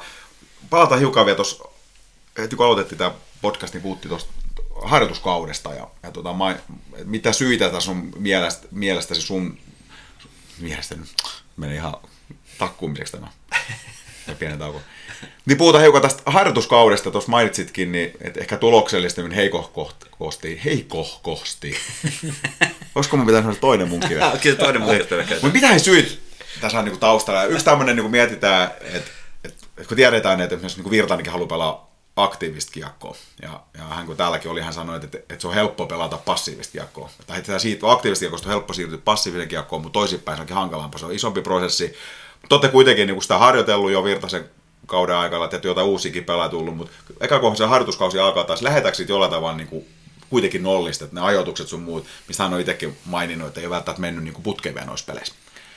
No varmaan vanhat pelaajat niin suurin piirtein tietää, mitä, mitä halutaan ja tota, sitä pyrkii toteuttaa, mutta totta kai sitten kun tulee pelaajia tota, muista joukkoista, muista sarjoista, muista maista, niin siinä tulee tietenkin se, että ottaa vähän aikaansa, miten joku on tottunut pelaaja, pelaaja sitten se ottaa pikkasen, pikkasen aikaa ja uusia ketjukostumuksia ja uusia pakkipareja ja näin poispäin. Et siinä, siinä meillä on vähän vielä jumppaamista, mutta niin kuin siinä alussa sanoin, niin mun mielestä se väksyöpeli oli ylivoimaisesti meidän paras kiekollista pelaamista mm. sillä mitä mm. halutaan pelata sillä kiekolla, että saadaan vauhtieroja luotua ja hyökättyä tiiviisti yhdessä, niin se oli niin kuin askel, askel parempaa mun mielestä selvästi. Ja ja tuossa on noissa ajatuskauden peleissä aika paljon tullut läpiä ja omia. Yksi, yksi mitä mä tota, mielenkiinnolla katsoin, tota, olisiko se Slovan Bratislava-peli, ollut, niillä on alivoimallakin sen taktiikka, että siellä on kaveri kärkkyymässä aikamatkalta päästä. Niin mi, mistä näistä syntyy näitä tilanteita? Onko nämä just näitä ajoituksen puutteet vai mistä on kysymys? Mä en tiedä, onko se ajoituksista kiinni. Mun, ehkä ei mun mielestä niin paljon siitä, mutta loppujen lopuksi mun, se on ihan niin kuin yksilön kyky tunnistaa, että nyt on niin kuin mahdollisesti tilanne sun takana, takana että pääsääntöisesti niin ehkä joo, pakki on se, että hänen niin kuin tehtävä, että hän näkee pelin edessä, mutta monta kertaa meillekin, kun noita läpi on tullut, niin meillä on tullut kyökon menetys, hyökkäys ringettiviivan kohdalla, jolloin kaikkeen menosuuntaan ylöspäin. Mm. Ja sitten kun kaveri lähtee siitä toiseen suuntaan, ja me ollaan joutu, meidän pakki joutuu tekemään sen käännöksen vasta, niin siinä on myös se kiekollinen huolellisuus, ettei hukkaa väärissä paikoissa, että väksiövelissä esimerkiksi tuli siitä, siitä tuliko maalikomin läpi, kun menetettiin siinä ja sitten ei ole aikaa reagoida enää sinne, sinne pelin alle, mutta se on, se on asia, mikä on kyllä tiedostettu ja tota, mihin ollaan kiinnitetty huomioon, että on tullut liikaa läpi ja omi. Ja sitä kautta myös maalimäärät omiin harjoituskaudella mm. on aika suuria, että tota, tullut läpi ja että molarit pääsääntöisesti on mun mielestä pelannut, pelannut jopa hyvin, mutta tota, sitten kun niitä liikaa tulee, niin mm ammattisarjoissa kyllä sitten kovat pelurit sitten ennemmin ja myöhemmin niistä, niistä maalit tekee. Hmm. Mitä se vielä tarkoittaa käytännössä toi ajoitukset, jos sä sel- pitäisi selittää se jollekin ummikolle? No, jos avauspelaamista puhutaan, niin vaikka sillä että kun pakki menee kiekolle ja kun pakki kääntyy ylös, niin sillä hetkellä, että kun pakilla on pää ylhäällä kiekkolavassa, että miss, missä kohtaa niin kun hyökkäjien tarjonta on, että on menossa oikeaan suuntaan ja myös se, että me oltaisiin niin hyökkäjät samassa tasossa, että se, että sä oot menossa ylöspäin, jos sä saat kiekon tilanteeseen, mutta kaksi muuta ei pelaa samaa peliä, että he on vaikka viivan välin sun takana, niin eihän tällä yhdellä kiekolla sen jälkeen ole niin mitään mahdollisuutta tehdä minkäänlaista peliä siitä eteenpäin. että tiivis viisikko, että periaatteessa kiekolla se parhaassa tilanteessa on neljä syöttövaihtoehtoa ja kaikki olisi niin kuin suht lähellä toisiaan, niin se on se ideaalitilanne, mitä, mitä haetaan. Hmm. Hei sen verran, ja ihan viime kaudesta, niin miten turhauttava se oli viime kausi ajatella sitä kokonaisuutta, että, että siinä tosiaan ei se nyt ole mikään, niin, vaikka kaikkiaan sanoo, että ei, ei ole tekosyitä, mutta, mutta kyllä Lukko ihan faktista taisi niin koronasta siinä mielessä ja niitä, että se tuli aika ikäviä kohti ja siinä kun saatiin peli rullaamaan todella hyvältä tavassa ja tehtiin niin seuraanäytyksiä niin jälleen, niin, niin mitä sä se itse koit? Miten turhauttavaa se oli sulla ja oliko sulla itse, joudutko sä kans Mä en muista, miten sul meni, joudutko itse kanssa sivu koronan takia? Joo, mä jouduin, olikohan tää nyt, meillä muistaakseni noin kolme aaltoa oli, että mä en ole varma, oliko mä toisessa vai Mä taisin olla toisessa, mutta tota, jouduin jo kärsiin, että olihan se ihan hemmetin turhauttavaa ja harmitti tosi paljon niin kuin oman ite, itteni puolesta, kun ei päässyt pelaamaan, mutta tietenkin ennen kaikkea joukkueen puolesta siitä, että se niin kuin harmi, osui meihin niin monta kertaa, että fakta on se, että se sen ei, se ei voinut olla vaikuttamatta mm. siihen kokonaisuuteen, mutta asia, johon ei oikein pysty vaikuttaa mm. niin kuin muulla tavalla, että sitä, sitä on sinällään turha jossitella, mm. mutta faktoja ei käy kiistäminen, että varmasti jätti niin kuin love viime kauteen. Mm. Jos puhutaan he vielä tuosta kuluneesta kesästä ja, ja, ja sen harjoittelusta, niin, niin, niin oliko sulla jotain omia erityisiä fokusalueita vai piditkö ihan normaalista kunnon ylläpidosta kiinni? Aika tota samalla systeemillä, mitä tässä niin kuin lukkoaikoina on tullut kesäreenattu. Terona oli tietenkin se, että toi nyt kun kausi loppu valitettavasti aikaisin, niin meillä oli tosi pitkä yhteinen harjoittelijakso, olisiko ollut 6 vai 7 viikkoa, mutta sitten niin sanotusti tällä omatoimijaksolla niin samalla kaavalla, mitä tuossa on pari vuotta vetänyt. Ja tota, nyt tuli itse asiassa laukasuun jonkin verran kiinnitettyä enemmän huomioon, siinä tuli aika paljon toistoja ja viime kaudella kun sai, sai tota isompaa roolia ja näin poispäin, niin tota, sitä hyökkäyspään tehokkuutta ja semmoista, että koen, että pääsi niin paikoille huomattavasti enemmän, mutta se tehokkuus on semmoinen, mihin selvästi ollaan kiinnittää huomiota ja sitä kautta niin kuin ihan konkreettinen asia laukaista ja sitä, sitä on halunnut parantaa. Hei, mulla oli tämmöinen muistipano täällä, että, mä olisin kuullut, että, että sä olisit panostanut harjoituskauden luisteluun, mutta se olikin laukaisu vai? Mä veikkaan, että se luistelu on voinut tulla siitä, kun tota, paikkausreinä tämmöinen Hockey Development Center – on tuota Tampereella, niin siellä on tämmöinen luistelumatto, jossa on nyt käynyt varmaan neljä kesää, niin toi, se on niin kuin osa mun harjoittelua, mutta ei ole varsinaisesti ollut mikään niin kuin painopiste, mä haluan kehittää sitä, mä koen vaan, että se on ollut mulle niin kuin hyvä ja se hyödyttänyt mua ja mä koen, että luistelu on mun yksi niin kuin vahvuuksista mm. kentällä, mutta haluan myös, että niin kuin se pysyy sellaisena, että se on ollut ehkä enemmän semmoinen, mikä on todettu hyväksi tai jatkaa, mutta en ole sillä niin kuin sen suuremmin luistelun kiinnittänyt huomiota enemmän. Se on ehkä, että sitäkin haluaa parantaa koko ajan.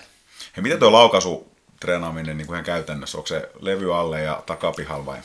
No mökillä on vetelypaikka, mutta täällä just täällä HDCllä niin tuli tota, tosi paljon, siellä on tämmöinen pieni keino, synteettinen jää, miskä kutsutaankaan, siellä tämmöisiä taitojuttuja, siellä laukaisuja, ja sitten ihan niin kuin, no Raumallekin meillä tuli semmoinen Best Shot firma, tuli tota kuvaa laukausta ja siinä sitten käsien liikesuuntaan ja mihin sä tuotat sen energiaa ja niin kuin tuli semmoinen, että se oli itse asiassa ihan tietyllä lailla uusi juttu mulle, että niin kuin, niinkin teknisiin juttuihin kiinnitettiin huomiota, mutta kyllä se pitkällä pitkälti on niin toistoja, toistoja ja toistoja. Mm. Ja sitten myös siinä, että toi onnistumiset ruokkii onnistumisia, että sit kun sä oot mm. lyönyt sen kiekon pari kertaa sinne yläpesään, niin sitten se todennäköisesti menee sinne paremmin tulevaisuudessakin. Hei joukkue tietysti testattiin niin kuin aina, aina tota ennen kauden alkuun, niin mites omat luistelukestävyys, voima, voimatasot, niin oliko topissa? Ja... Oli, oli. Pitää nyt sanoa rehellisesti, oli aika, aika topissa. Että tota, on tyytyväinen okay. niin kuin, tuloksiin ja näin poispäin. Ja fysiikka antaa tietynlaisen pohjan sulle, sulle pelata, mutta tota, sitten ratkaisee se, mitä, mitä siellä jäällä tapahtuu, mitä testitulokset ei sinällään mulle niin kuin, ole mikään itseisarvo, vaikkakin tuli hyviä tuloksia, että ne ei, ne ei mulle sinällään niin kuin itse tulos kanna mitään enemmän, että mistä, mitä se tulos voi sulla auttaa tai mitä se mahdollisesti mm. sulla rajoittaa, mutta mm. onneksi nyt sillä tasolla koen fyysisesti olevan, että auttaa vaan kentällä, kun verisuudetta haittaisi. Ketkä on muuten Lukon joukkueen näitä testien perusteella nopeimmat luistelijat? Uh, no toi 30 metrin luistelu, meillä oli 10, 20 ja 30 väliä, mutta testi oli 30 metrin luistelu, niin toi Saarelan Antti taisi olla ykkönen ja taisin, olisinko itse ollut kakkonen ja Repo oli siellä aika lähellä ja Kainulainen oli lähellä ja näin poispäin. Saaralan Allu oli tuossa kesällä, kun reenas meidän kanssa, hän teki sen luistelutestin kanssa, niin hän veti kovimman ajan silloin, että hän oli vielä parempi kuin veljensä tässä sitten syksyllä, että Allulle nyt siitä propsit. Ja muistaakseni silloin, kun, tota, kun se, niin, se Danfortin viimeinen kausi, niin hän oli silloin niin kuin ykkönen, mutta silloinkin oli tota, vaikka siis se edelliskaudi, että oli toi Allu ei pelannut silloin vielä, niin silloinkin hän oli Danfortiakin nopeampi, mikä oli. Testit on testejä ja pelitilanteet on aina sitten eri homma. Se oli varmaan silloin, kun Danforth testasi, ne oli yhden kierroksen luistelu ja kuuden kierroksen luistelutestit, niin Oisko meillä ollut? nyt vaihtui, tota, oli 30 metriä sitten tämmöinen viivaluistelu, luistelutesti, mm. mutta samat varmasti, jos olet nopea siinä 30, niin todennäköisesti yhdellä kierroksella olet oot sitten ihan nopea kanssa. Entäs penkkikuningas ja Cooper kuningas? tai Cooper ei varmaan juoksekaan. Toi puolen tunnin juoksutesti juostiin, että ylitalo, joku, en muista, joku seitsemän ja puoli tonnia varmaan. Hän voitti sen ja tota... Puoli tunnia? Juu, Joo. se on aika, se on tota, aika rapea, kun sä katsot siinä viiden minuutin kohdalla kelloa, syke on siis 70 ja se ei ainakaan alastuu sieltä lopputestin aikana, että se on aika, se on aika raskas testi. Toi, kukakohan penkki, olisi ollut Piipponen varmaan aika kärjessä, Ikosen Henkka varmaan tota, siellä kärjessä. Siinä varmaan. Onko se joku maksimipenkki vai toistomäärä? Toi kolme toistoa niin iso paino kuin pystyy, eli kolmos maksimi. Okei. Okay. Tällä viikolla vai onko tällä viikolla, kun on tämmöinen jääkiekon combine-tapahtuma, Joo. niin mä itse asiassa kommentoin tuolle Move Leppäsellä sitä, että, että, tota, että aha, tämä kuulostaa tutulta jenkkipallopuolelta, että, että siellä on iso tai kompain tapahtuma, sitten kun nämä pelaat, jotka drafti osallistuu, niin on se testitapahtuma, niin jäi kiinnostaa se, että, että mitä siellä tehtiin. Jota mä näin jotain videoita, kun siellä kiekolla puideltiin jotain ratoja ja luisteltiin. Että onko siinä mitään tämmöisiä niin kuin, mikä Mä en, siis rehellisesti tuli, kuulin eka kertaa viime viikolla ja toi meiltä meni päivärinta ja ervasti, kun sinne menee niitä, kella Red Bull-kypärään mm. mahdollisuus kantaa. Tämä oli ilmeisesti Mä en tiedä, nyt liikaa vai Red Bullin joku homma, mutta mun mielestä vähän mielenkiintoinen tapahtuma, koska Combinein ideahan on, että sä oot niin näytillä jollekin joukkueelle, niin tossahan niin kuin mm. Sinällään hyöty pelaajalle ei välttämättä ollut kovin suuri, ellei niin, no ruutuaikaa voi saada jonkin verran, mutta niin. toi, uh, mitäs tuo Ervasta ja Päivärintä sanoi, että siinä oli jotain, olisiko ollut leuanveto, jotain hyppytestejä, joku puristustesti, että maanantaina oli vissiin niin off ja sitten tiistaina jäällä joku luisteluhomma ja pujotteluratta ja jotain tämmöistä. Et onneksi ne oli kai sinällään ihan mieleisiä testejä ollut, ettei ollut jätkää niin just ennen kauden alkuun vedetty mitä hulluja pyörätestejä siihen enää, et hyvä niin. Joo. Okei, että se oli vaan, että se ei liity mihinkään niin semmoiseen näytille mihinkään muualle? Tai... Ei, siis varmaan siellä oli kamera, että mä en tiedä joku, tekeekö liikaista jonkun videopätkän tai jotain, mm. mutta mun ymmärtääkseni niin kuin sen suurempaa merkitystä sillä, sillä ei Okei, ollut. joo. Viihteellinen asia ehkä enemmän. Hei, ennen kuin mennään, pistetään vähän top 6 ja bottom 3 ensi kauden vähän veikkauksiin, niin tota, näistä pelaajahankinnoista, tämä on tästä julkinen, ei se ole mikä salaisuus, vaan Kallekin on ilmoittaa, että joukkueeseen haetaan vielä sentteriä. Mun käsittääkseni Ikose Henri on enemmänkin ollut laiturina on nyt pelannut, pelannut tuolla sentterin, niin kuinka paljon joukkueen sisältämisestä puhutaan keskenään. Et nytkin taisi Hakulina, kapteeni Hakulina mainita paikallislehdestä jostain T-hankinnasta, eli kyllä jotain niin puhet kuitenkin käydään vai?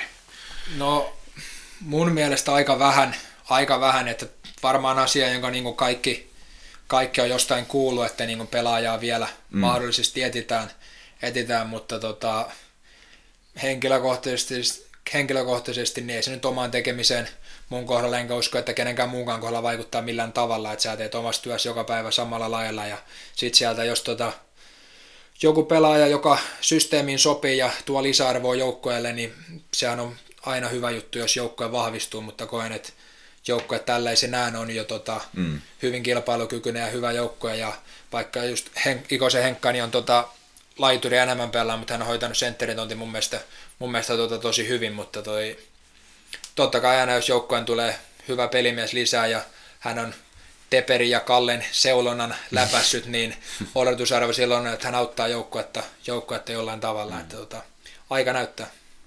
Kyllä. Hei, mutta mennäänkö me, joo, aloitetaanko me tuo tyvipäästä? Olisiko se mielenkiintoisempaa niin? Mulle, mulle käy, mulle käy. Sulle käy.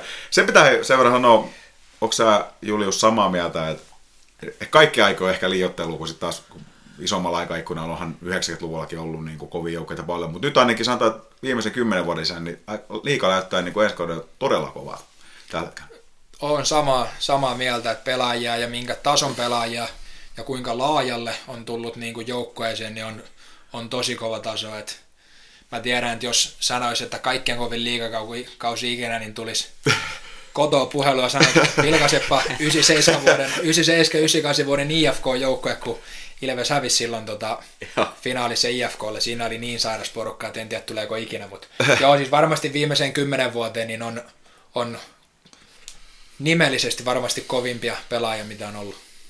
Ja tässä näkyy myös niin kuin nämä liikaseurojen ilmoittamat pelaajabuudet, että käytännössä kaikilla on, on satsattu ja, ja noussut, että siihen on niin kuin joka puolella vastattu. Ja, ja tota, niin kuin täälläkin Lukon omistajataho puheenjohtaja ja Raumo Lukko, Lukko Oy puheenjohtaja oli meillä vieraan, niin kertoi, että ei ole jääty niin tuleen makaamaan. Että Lukkokin korotti omaa pelaajapudettia ja halutaan pysyä niin kuin kilpailussa mukana. Hmm. Jees, mutta hei, tota, mä voin aloittaa ensin. Mä hei, tämä tietysti, ja täältä mä ymmärrän että myös niin kuin pelaajan näkökulmasta näin voi aika hankali, että et, et, tota, tästä saa joku hyvä motivaattori. Ja ainakin muutamaksi peliksi valmentaja voi heittää, mitä Mattila on kertonut. Mutta mut mä sanon, että bottom kolmesi, niin kyllä sport. En, en tota, vaikka Risto Ruffa meillä, meillä teki sun hyvää duunia, niin on, on niin kuin säkin sanoit, vähän passiivinen joukkue, aika iäkäs, ja, ja siellä on aika paljon mun mielestä sellaisia pelaajia, jotka on, ei ole välttämättä enää niin kuin menossa, menossa niin kuin hirveästi eteenpäin. Mä voin Tota, mä, en, mä en lupaa, että mä otan muihin bottomijoukkoisiin kantaa välttämättä, mutta sportin mä voin allekirjoittaa, että ehkä omissa kuvitelmissa, niin odotusarvo ei ehkä ole niin korkea kuin ehkä jollain muilla. Joo, kyllä mulla on sport täällä. Itse, mä voin sanoa saman tien, onko se ok, mä sanon saman tien kaikki mun kolme. No, voidaan tehdä niinkin. Niin. niin. Ja mulla on tää sport, kalpa ja KK. Ja mä voisin sanoa, että nämä on ihan mututuntuma oikeastaan. Ja perustuu oikeastaan siihen, ei, ei niinkään, että minkälaista liikennettä siellä on ollut pelaajia sinne tai tänne, mutta tota, ehkä semmoinen jotenkin, että tuntuu, että muut joukkueet on vahvistunut ympärillä enemmän kuin nämä. Jotenkin mä vetosin näin. On sportissakin, se on aina sitkeä joukkue, valmennus tietää, mitä se tulee varmaankin. Et kyllähän nekin voi varmaan raapia jotakin, mutta että, kyllä mä silti sijoittaisin näitä joukkueita tänne. Mä toi haastan sut sen verran tuossa kalpassa, totta kai kaksosveli pelaa siellä, mutta toi, he on, he on pelannut hyvin tuossa harjoituskaudella, he pelaa mm. hyvää ilosta kiekkoa, että saa nähdä, saa nähdä mikä tota, heidän loppusijoitus sijoitus tulee olemaan, mutta tota, ei välttämättä laittaisi bottom kolmoseen. Kalpa, eikö Kalpa on meitäkin vasta ollut aika haastava vastaan? Oh, ja se viime. varmaan tässä voi olla mulla niin kuin oma, mm. uh, uh, mites suomeksi sanotaankaan, nyt on tämmöistä jenkkiläitä, mutta oma bias, että toi Kalpa on ollut meille tosi vaikea. Mm. silloin niin kuin mun eka kausi Peksin kanssa, niin toi Kalpa tuotti ongelmia sama viime kaudella, viime kaudella että tota, se on ollut meille jostain sitä vaikea joukkue. Onko se muuten siitä kiinni? Olen miettinyt sitä monasti, niin kun pesäpallo on, siellä on tiivisti esimerkiksi tällä kaudella ja, ja monta muuta lajia, niin joskus jotkut joukkueet, niin ne vaan niin kuin on tiukkoja ne matsit aina, vaikka toinen voisi olla sillä hetkellä sarjatalkoissa ihan eri paikassa kuin toinen. Et onko siis joku tämmöinen pelitavallinen tai joku muu syvempi asia? Toki, toki se on aina niin tapauskohtaista, mutta että, niin kuin, olen miettinyt sitä, että joskus, onko se joku pelitavallinen juttu ehkä eniten, mikä sitten vaikuttaa, että joku vaan osaa pelata toisen joukkueen vahvuuksia pois enemmän kuin joku muu. Hyvää, hyvää pohdintaa, että en, en siitä oikeastaan sen tarkemmin osaa vastata, että toi, mutta jostain syystä tuntuu just, että kalpaa vastaan on jotenkin ollut haastavaa vähän, mm. vähän joka kerta, kun Marraumalla ollut, et en, mm. mutta en sen mm. tarkemmin osaa kyllä pureutua, että mistä se johtuu. Ja sitten ajatellaan toisinpäin, niin sitten esimerkiksi niin kuin Pekka Virra aikaan ja nyt niin kuin Virtasenkin aikaan, niin onhan niin kuin S ollut meillä, niin kuin ne oli ihan käsittämättömiä niin kuin matseja. Siis S oli ihan syväkyykys käytännössä. Olen yhden matsin voittanut tässä viimeiseen kuimonen kauden aikana. Mun mielestä mun aikana niin oltaisiko kerran, oltaisiko me viime vuonna joku peli? Joo, hävitti yksi. Olisiko maalilla hävitty sekin, Joo. mutta siis joka tapauksessa niin mm. ollut kyllä erikoisia, erikoisia pelejä, että olikohan se eka kausi, kun mä olin täällä, niin tehtiinkö me kuuteen peliin siis 50 maalia ässiä vastaan aiku, että ne oli Joo. todella eriskummallisia, et en tiedä siitäkään, että mistä, mistä se johtui, että se niin, niin rajusti meni. Mm. Joo, hei mä veikkasin, mä tänne pelikanssiin ihan sen takia, että, että tota, pelikanssin jotenkin tämä niin tausta on ollut aika sekaisin tällä hetkellä. Että, että, että ilmeisesti siellä on niin kuin Nurminen jossain vaiheessa kipattu vähän jo niin kuin syrjää, siellä hän on kuitenkin omistaja, ja sitten hän onkin palannut siinä, ja jotenkin pelikas oli aika myöhään liikenteessä niin kuin pelaajamarkkinoille, että joukkue näytti aika pitkään, aika vajalta. Niin jotenkin niin kuin musta tuntuu, että, että vaikka Niemellä on kyllä hyvä coach, ja siinä on varmaan semmoinen veikkaa, että tulevaisuuden niin kuin iso nimikin saattaa olla, niin, niin ei noin voi olla vaikuttamat. Ja varsinkin sitten, että jos on jotenkin, mulla on vähän sen olo tullut, tai tästä pelkkää mutu ja amatöörimutu, mutta että hiukan hätäisesti koottu ehkä se joukko. Ja joukkohan on todella nuori. Mm. Nyt tietenkin toi Enlundi meni sinne ja sitten siellä Erosen Teemu, mutta muuten on todella nuori joukko, että toi heillä on vaikea, tai us, uskaltaisin sanoa, että on kyllä vaikea kausi tulossa, tulossa niin kuin ton mm. puolesta, mutta miten peli lähtee, niin aika näyttää. Joo, ja sitten tietenkin pakko vähän velvollisuuskin nimetä S tänne. Mä arvasin. tota, mutta siis sanotaanko se, että mulla on kuitenkin sinne pieni pelko olemassa siitä, että, että mä luulen, että, että, että nyt niin kuin S, tai siis on vahvistunut joukkueena, ja siinä on ihan hyvin hankintoja tehty, ne on satsannut sinne, ja jotenkin sellainen niin kuin kutina, että kyllä kivi saa siihen vaikka mä nyt hän mitenkään, niin kuin, mitenkään taktisen velhon pidä, mutta, mutta tavallaan, että kyllä hän saa siihen sen niin kuin hyvän meiningin päälle nyt. Ja, ja tota, et, pelko on, niin kuin, että kyllä S tulee tuolta niin kuin parantamaan. Mutta mut sitten taas kun mä mietin, niin en mä hirveän muut joukkueet oikein voi niin kuin, tässä vaiheessa heittää niin kuin sit taas Sien taaksekaan. Et, et siitä olisi ennenkin ongelma. Tuo oli, tuota kun mietin, kun laitoitte etukäteen, että jos miettisi vähän jotain, niin toi vaikea on niin kuin kaiken, ketä pelaajia on tullut ja näin, niin nähdä, että kellä ei lähde ja kellä lähtee. Tietenkin, että mm. uskon, että niin, niin paljon on jengi vahvistunut, että lähtökohtaisesti mun ajatusmaailmassa ainakin niin jokainen joukko on uskaltaisin sanoa, että huomattavasti parempi kuin viime kaudella. Ja sitä kautta jotenkin mm. toi Pottomin järjestys on aika vaikea laittaa. Ja S tota, totta kai tekisi mieli sijoittaa suoraan sinne, mutta me hävittiin niille ja pelattiin kyllä huono peli, mutta hävittiin niille, niin S ansaitsee nyt sillä, että mä en niitä suoraan sinne nimeä, mutta ei haittaa, jos ne sieltä, sieltä mm. löytyy. Joo, ja sanotaanko se, että kyllä S on tärkeä meille silti, vaikka tota, et hyvä, toivottavasti se on sen joukkue, että tulee hyvin matcheja paljon. Joo, kyllä, varmasti tulee. Hei, tota, jos mennään tähän top kutoseen, niin tästä tietysti jäänyt. Tämäkin on aika haastavaa. Jolta osin helppo heittää sinne, mutta sitten toisilta haastaa, että jää aika hyvin jengejä nyt multakin pois, niin, niin mä voin heittää tuohon alkuun, niin mä heitän kutoseksi niin Tepsiin. Tepsi on semmoinen mun helppoa aliarvioida nyt joka kausi. En mä olisi uskonut edelliskaudella, en olisi uskonut viime kaudella, että Tepsi tulee olemaan finaaleissa, mutta niin vaan ne on ollut.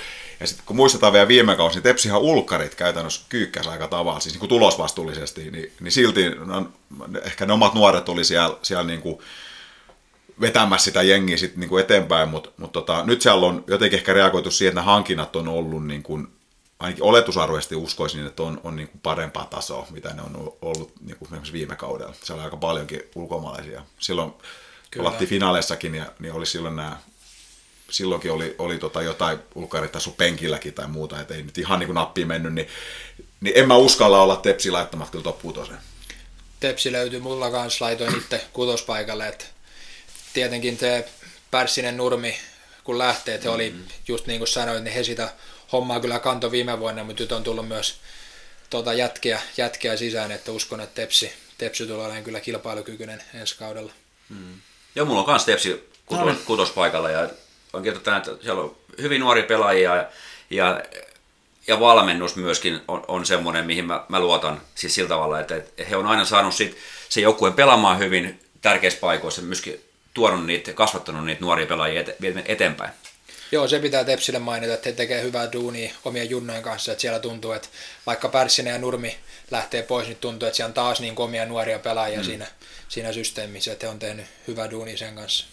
Ja toki pitää mainita, että Lassi Lehtinen, niin, niin jos vaan niin kuin löytää sitä mestaruuskauden mm. otteitaan, niin tulee olemaan kyllä hankala vastustajana tulee mun kahden vuoden tota, vierasreissujen kämppis lähti, lähti, lähti Turkuun, että harmittaa, harmittaa, mutta joo, kyllä Lassi on parhaimmillaan on tosi hyvä moleri ja uskon, että tulee olemaan iso, iso apu TPSlle kyllä. Mm.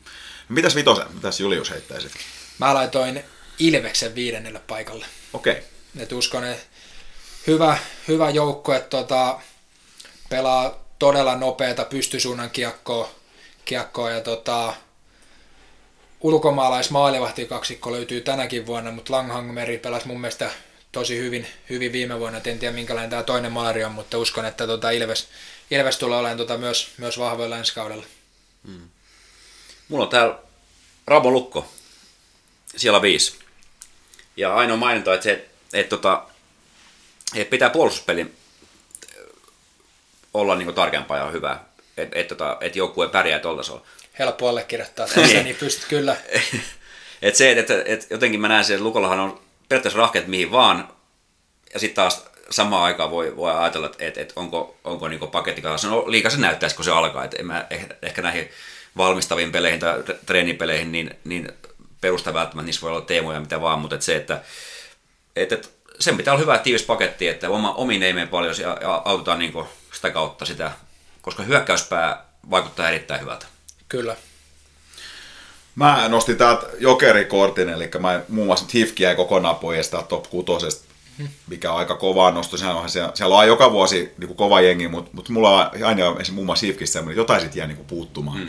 Mutta mä nostin ihan vaan pelkästään rautakorven takia Jypiltä, mm. mikä on kyllä kova nosto sieltä niin kuin jumbosijoilta, mutta Jyppi on eniten nostanut muun muassa niin kuin resursseja ja, ja tota, muistetaan Rautakorpi Raumalta, muista mistä vaan hän on ollut, niin kyllä sieltä tulosta tulee, ja mä uskon, että Nemo Nieminen on siihen aika hyvä kakkonen vielä, ja hyvin hankintoi. Toki mä nyt sen silti kiintoon pelaajamateriaalin, niin kyllähän Vitonen olisi Jypiltä niin kuin varmaan jonkunnäköinen ylisuoritus, mutta mm. mä pistin Jypi. Joo, kyllä Rautakorvella on näytöt on sillain tosi vahva, että aina missä hän on oikeastaan ollut, niin siellä on hyvää tulosta, tulosta tullut, että Jyppi on mielenkiintoinen kyllä mm. ensi kaudella. Mm. Onko sä, sä et ole koskaan ollut Rautakorven valmennuksessa? No, olen ollut tuolla 20 MM-kisoissa, jossa sitten ää, Rautakorpi sai potkut kesken kisojen, mm. että sinällään tosi... Kesken kisoja? Joo. Tuommoista muistanut. Joo, 2016-17 vuoden vaihteessa oli niin kuin 97 eli mun ikäluokan 98 niin kuin kisat, että tota, meillä oli hyvä joukko ja mä en, sitä on koittanut miettiä, että mikä siinä meni niin, kuin niin vihkoon, mutta en ole oikein järkevää syytä siihen löytänyt. Meillä on siitä joukkueesta, olisiko neljä pelaajaa, ketkä ei ole tehnyt NHL-sopimusta. Okay. sopimusta. Siellä oli niin kuin, ja ykköskerroksen varauksia 6-7, että meillä oli tosi hyvä joukko, mm. varsinkin niin jälkikäteen kun katsoa, mutta jotenkin se ei vaan lähtenyt, että sitten hän sai kesken kisojen, kisojen potkut ja tuo Ahokkaan Jussi tuli sitten tilalle, että tota, se oli aika mielenkiintoinen reissu, reissu se. Mä en tuommoista muistanut, joka toi kyllä aika harvinaisesti niin turnauksesta kesken Joo. kaiken, mutta mm. okei. Okay. Mitäs nelossia? Tässä Julius? Mulla löytyy IFK. Okei. Okay. Uskon, että heillä on hyvä joukkue joka vuosi ja hyviä pelaajia, hyviä pelaajia mutta tota,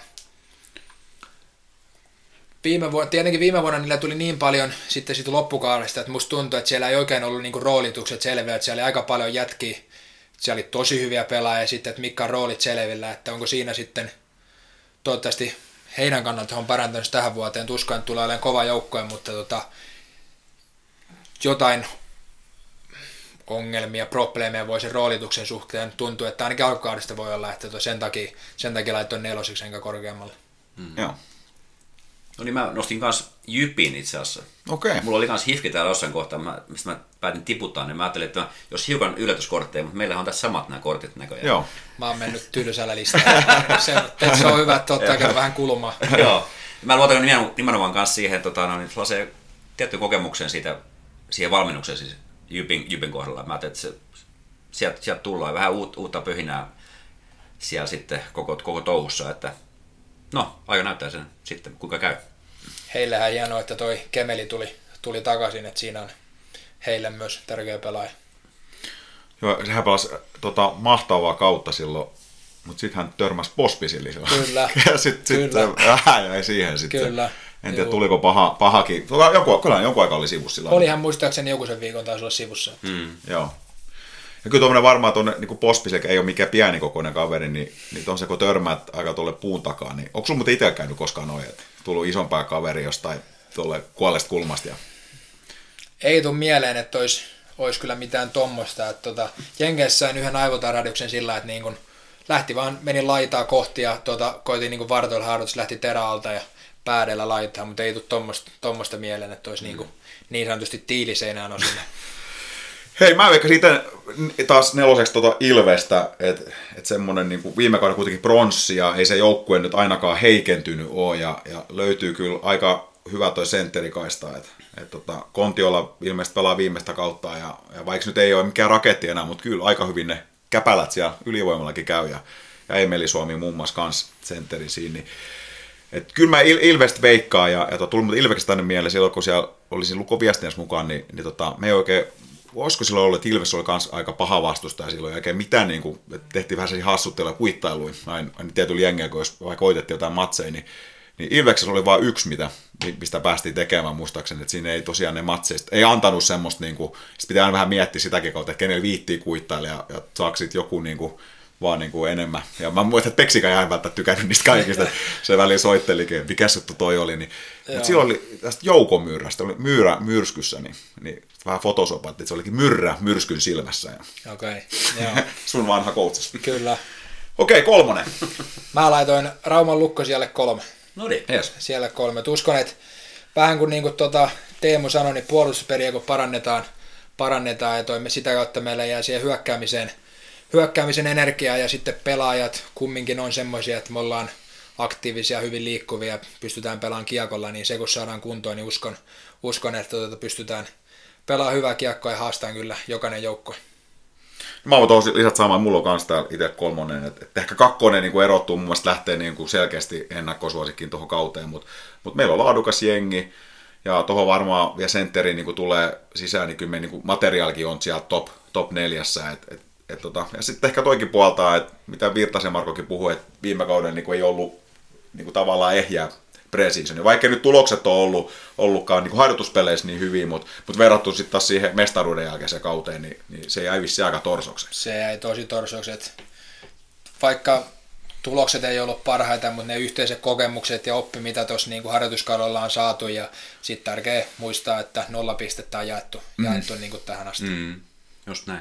Hei, ainoa muuta, sori vielä, mä jatkan sen verran, että Joo. ainoa ehkä kysymysmerkki, mitä mulla on jäänyt, tässäkin on muuta kerran mainittu, että nyt sulla on, Julius, hyvä hetki vakuuttaa meidän, mutta vaalivahtien mulla on vähän jäänyt, Sakiduulin ehkä siinä on siinä, että kun tottunut Lassi Lehtisen tyyliä, ja sehän on sellainen aika, hän ei hirveästi niin kuin hötkyile siinä, ja Chuckilla on niin omien sanoikin mukaan Russian style, että hän vetää aika isoit liikkeet ja ottaa hyviä koppeja, mutta sitten esimerkiksi näissä, näissä harkkamatseissa, niin oliko se Sparta Praha-peli, niin, niin taisi jokainen rank, vedetty rankkarikin mennä sisään, niin jotenkin niin kuin teki itse hiukan pieneksi, niin onko Takiduolin hyvä, hyvä kaksari?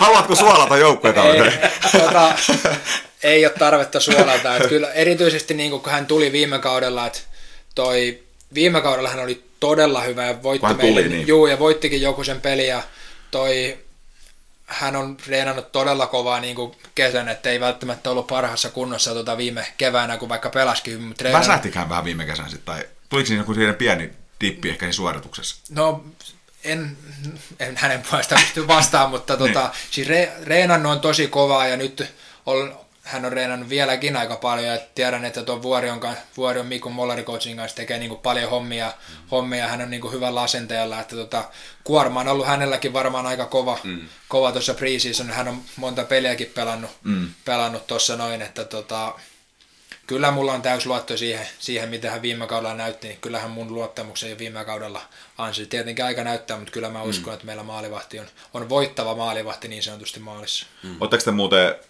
hänen kanssaan, mä tiedän, esimerkiksi kommunikointi on olenkin viime kauden vielä, onko se englanti parantunut ja oletteko te muuten joukkuekaverit siinä, että varmaan hänellekin mä mietin ihan niin kuin siltäkin kannalta, että hän on, hän on venäläinen, hän jäi tänne silloin, niin siinäkin on varmaan niin monenlaista ajatusta hänen pyörii niin kuin mielessä. Se on aika kova paikkakin olla tällä hetkellä niin venäläinen. Hän taitaa olla ainoa venäläinen pelaa liikas. Joo, hän on ainut venäläinen, venäläinen liigassa, mutta toi kommunikaatio on parantunut. Hän, hän tietääkseni ottaa tota, enkun tunteja niin kuin jollain Zoomin, okay. Zoomin välityksellä, mutta kyllä ihan niin kuin, sama juttu silloin, kun itsellä meni Jenkkeen, että se uskallus vaan puhua ja sitten kun kuuntelemalla hän on oppinut yllättävän, yllättävän paljon kanssa, mutta vähän toi meidän ulkkareilla aina kun coachi tai kuka tahansa puhuu, niin mä käännän sitten englanniksi heille, niin okay. sitten kun Chucky Doolinin kanssa juttelee, niin hänelle pitää laittaa niin kuin oma aksentti, tiedätkö?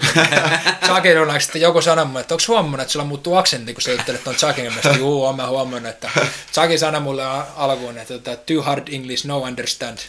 Sitten sen jälkeen vaihtaa ja hän on itse asiassa myös innostunut kalastuksesta paljon. Hän kalasti jonkin verran ennen, mutta on kalareissu yleensä mukana ja hyvin meillä kommunikaatio pelaa.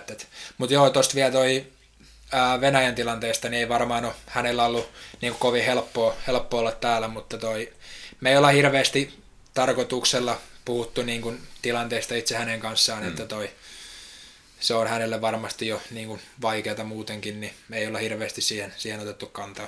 Joo. Mm. Sulla kolmonen? Ei kolmonen, mulla kärpät. Okei. Okay.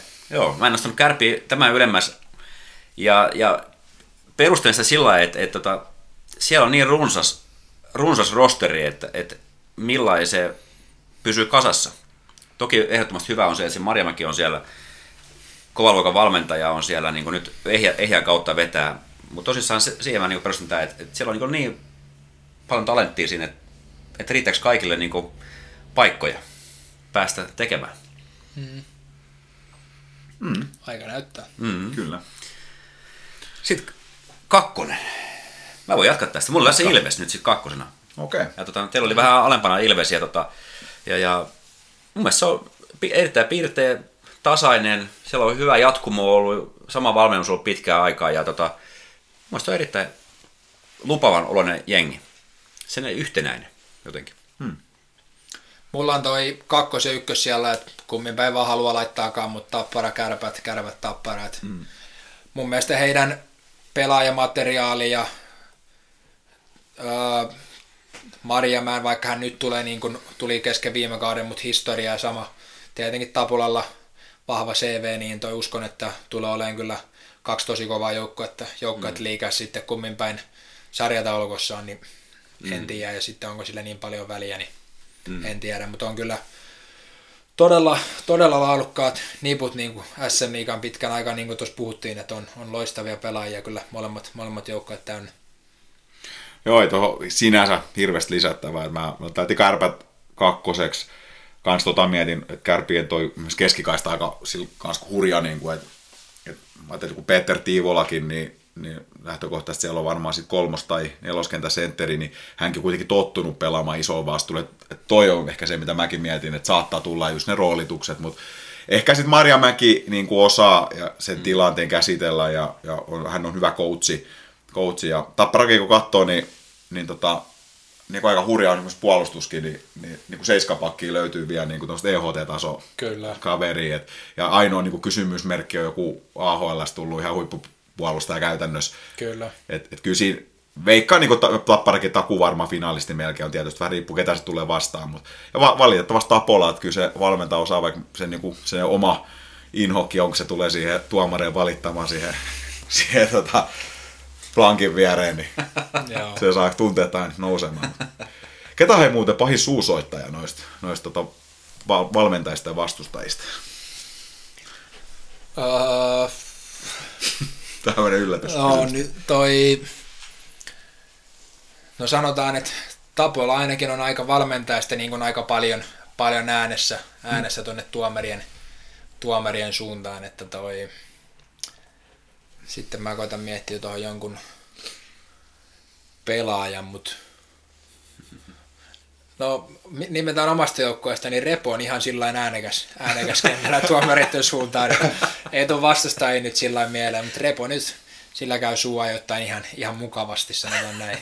Oletko sä muuta kuullut sitä, mikä tuo varsinkin sosiaalisessa mediassa nousi silloin tota, noin tämmöiseksi hitiksi, varsinkin lukkokannattajan keskuudessa, kun silloin just nämä, nämä vuodet, kun, tota, tai viime, siis käytännössä nyt tässä viimeiset melkein kolme vuotta, niin kun Lukko on ässi myllyttänyt siellä, ja sitten olisiko se ollut Porissa se peli kuin yksi seitsemän, ja sitten Repo teki se seitsemännen maali, ja sitten hän vielä hymyili, ja sitten joku porilainen satakunnan kanssa toimittaja otti sitten hernen nenänsä, että ei ole niin kuin hyvä urheiluhenki enää tuossa vaiheessa, että ei saisi niin kuin tuuletella ja hymyillä, niin onko se tietoinen noista, onko se joukkueen sisällä noussut nämä repon hymy tämmöiseksi? Siitä on jäänyt sitten tänne Pori-Rauman välinen vittuilijuttu, tämä repon hymy. Toi, ainakaan tämä suoranainen keissi ei ollut mun mielessä, enkä muistaakseni ole kuullutkaan, mutta tota, sanotaan mielenkiintoinen tulkinta, jos ei maalin jälkeen saa hymyillä toimittajan mielestä. Et se on aika, aika erikoisen kuuloinen tulkinta siitä. Joo. Ja se on hymyileväinen nuori mies, niin... Jos hän on iloinen, positiivinen Kyllä. nuori mies, sitten minkä hän sillä voi... Luottele mahtaa. Just näin.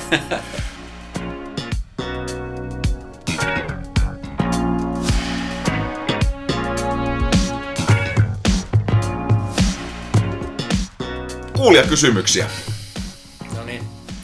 Ensimmäinen kysymys tämmöinen kuin, minkä tai mitkä asiat sä näet Lukon vahvuuten tulevalla kaudella? Varmaan joku sen kerran tässä maininnut, maininnut just, mutta semmoinen aktiivinen, liikkuva, kiekolla pelaaminen, että mutta jotta se saadaan toteutua, niin just siihen puolustuspelaamiseen meidän pitää satsata, että se puolustus olisi mahdollisimman terävää ja lyhyttä, jolloin puolustusaika jäisi lyhyeksi ja tätä kautta jää enemmän aikaa sekä energiaa, energiaa hyökätä, mutta sitten kun se saadaan vaan kohilleen, niin kyllä mä näen, että se hyökkäyspelaaminen ja aktiivisuus tulee olemaan meille, meille vahvuus ja sillä liikkeellä pystytään haastamaan muita joukkoja. Mm-hmm. Seuraava kuuntelijakysymys on tällainen, että oletko asettanut sun jääkiekko-uralle jotain selkeää tavoitetta tai esimerkiksi, että missä liikassa haluaisit pelata tai tällaiset tavoitteet? No totta kai niin kuin halu, halu ja tahto on niin kuin pelata ulkomailla vielä kovemmissa liikoissa, vaikka liikakin on erinomainen jääkiekkosarja jossain vaiheessa, mutta tota, sillä on iän puolesta kumminkin nuori, mä täytän 25 syksyllä, niin ei ole kiire mihinkään, että mulla ei ollut A-junnusta kiire, liikaa menin yliopistopolkua ja nyt tässäkään kohtaan en koe, että on niinku kiire. Hmm. Pelkästään sen ulkomaille siirtymisen takia siirtyä, että tota, jos jossain vaiheessa aikaan oikein, niin totta kai hienoa ja totta kai se on tavoite ja sitten kun on yhden mestaruuden saanut voittaa, niin kyllä nälkä on voittaa myös lisää, että on se liikassa tai missä tahansa muualla, niin itselle se voittaminen ja sen arvottaminen on iso juttu, niin totta kai haluaa myös, myös voittaa lisää mestaruuksia. Mitä ekstra tuo veljen, kaksosveljen pelaaminen vastustaa joukkueesta? Tätä sinulta vissiin vähän ennenkin kyselty, muistaakseni itsekin joskus lukenut. Ennen ottelua, onko herkistelyä, ottelun jälkeen kuittailu? Joo, toi on aika yleinen, yleinen kysymys, mutta reellisesti niin ei siinä oikeasti ole, oikeasti ole juurikaan mitään. Et ennen peliä saatat jutella hänen kanssaan ja pelin jälkeen jutella hänen kanssaan samalla lailla kuin jonkun kaverin kanssa, mutta eihän siinä kentällä se on vastustaja siinä, siinä missä muutkin. Et enemmän tuntuu, että se on noille joukkuekaverilla se on isompi juttu, kun he katsoo, että ollaan ihan samannäköinen tyyppi. Me oltiin eka vuosi Kuopiossa ja toi Audette lähti Kopista sitten palloringille ja velipoika juoksi siellä Kuopiossa jossain siellä jalkakäytöllä ja se huusi, että hei Julle, että missä pallorinki on ja kaksoisveli oli näyttää niin kuin vaan peukun, että hyvä, hyvä niin kuin vitsi, että ajattelee, että Audette vitsailee. Niin sitten Audette sanoi, että niin kuin, miksi et sä tuli sitten tota, ennen jäälämpöä, että miksi et sä vastannut mulle? Mä sanoin, että mihin? Mä kysyn sulta, että mistä toi pallorinkki on. Mä sitten, juu, että se oli varmaan kaksoisveli ja sitten kaksi veli tuli sen jäälemmelle, että Audette huuteli mulle, että missä on pallorinki. Että hän, meni, hän meni siinä sekaisin. Kyllä. Joo. Hei, kiitos Julius Mattila vierailusta Äijensä podcastissa. Oli erittäin hienoa kuulla sun, sun tarinaa ja, ja sun ajatuksia. Fiksu nuori mies voi kiteyttää ja kova urheilija. Kiitos, kiitos, että sain tulla vieraaksi. Oli kiva, kiva vähän jutustella teidän kanssa. Jees, ja huomen sporttivasta harjoitusmatsi ja sitten ensi viikolla starttaa sitten isot pelit. Kyllä, että innolla, innolla ollaan odotettu, että päästään pelaamaan, niin ensi viikolla alkaa sitten, sitten tosissaan taas. Yes. Kiitoksia vielä. Kiitos. Kiitoksia teille.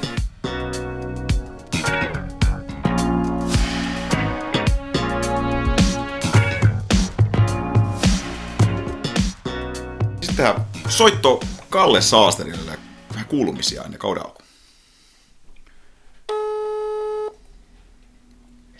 Haloja. No, morjesta Kalle Saastet, se on Äijäsuo podcastissa Suoramaa ja, ja Saarinen täällä. Terve! Terve. Onko sul nyt hetkinen aika? Hyvinkin on aikaa. Mitäs kuuluu? Onko Saasteet kaikki lomat palannut vai ehditkö kesällä yhtään olemaan laiturin nokas Piipposen Samulin kanssa muun muassa? No en kerinnyt ole laiturin nokas, enkä, enkä, enkä myöskään Piipposen kanssa. tota, vähän ehkä erilainen kesä sinällään, että, tota, että, että ehkä, ehkä tämmöinen lomailu jäi pikkusen vähemmälle. vähemmälle tota, kovasti, kovasti on yritetty sentteri, sentteri metsästä ei kyllä tuloksekkaasti, että se on tietenkin huono homma, että tuli tehty pirusti, pirusti turhaakin duunia sen asian eteen, mutta eh, näin tällä kertaa toivon mukaan sitten ensi kesänä pääsis, pääsis pikku, pikkusen enemmän lomaileenkin, mutta tota, ei siinä mitään. Meni se näinkin. Hei, nyt kun päästiin suoraan tämän sentterin tilanteeseen, niin mites, mitä tämä niin käytännössä menee? Että onko sulla ollut monta rapalasia samaaikaisesti vesillä vai miten tämmöiset neuvottelut ylipäätänsä edistyt? Voiko sä niin neuvotella monen kanssa samaan aikaan ja missä vaiheessa pitää lukita, että lähdetään jonkun yhden kanssa etenemään enemmän pidemmälle vai miten nämä menee? No aika harvoin sitä nyt niin kuin kenenkään tai useamman kanssa samaan aikaan neuvotellaan, että voihan siellä nyt tietenkin olla monta kyselyä menossa tai, tai tällaista, mutta jos siihen asti päästään, että ruvetaan niin kuin oikeasti neuvottelemaan jonkun, jonkun pelaajan kanssa niin kuin vakavemmin, eli, eli mielenkiinto on vastapuolelta niin kuin vahva, niin toki siinä kohtaa pitää, pitää sitä aina ilmoittaa, tai mä aina ilmoitan sitten mahdollisille muille sitten, että nyt on sellainen tilanne, että tämä on meidän ykkösvaihtoehto ja nämä neuvottelut käydään tässä nyt ja katsotaan miten käy, että jos, jos pelaaja saadaan, niin, niin sen jälkeen meillä ei ole tarvetta. Tarvetta. Et siinä kohtaa sitten, aina kun se tietty raja niin sanotusti ylittyy, niin siinä kohtaa muut, muut, sitten, muut sitten laitetaan siksi aikaa hyllylle. Joo, tota sanoit, että ei ole vielä tuottanut tämä ankara työnteko kesällä tulosta, niin, niin tota, mihin, mihin nämä hommat on kariutunut? Onko siihen mitään syitä? No ei se, ei siis, no tietenkin on, on niinku selvä juttu, että et, tota, Pirun paljon Euroopassa seuroja, ketä on etsinyt senttereitä, ja tälläkin hetkellä on Suomessa meidän lisäksi seuroja, ketkä etsii sentteriä. Ruotsissa on edelleen seuroja, ketä etsii sentteriä, Sveitsissä, Saksassa, että tavallaan niin kuin pelaajia, vapaita, niin kuin hyviä, oikein hyviä senttereitä, niitä on ollut kuitenkin sit liikkeellä yllättävänkin. Mä tiedän, onko se yllättävän, mutta tosi vähän.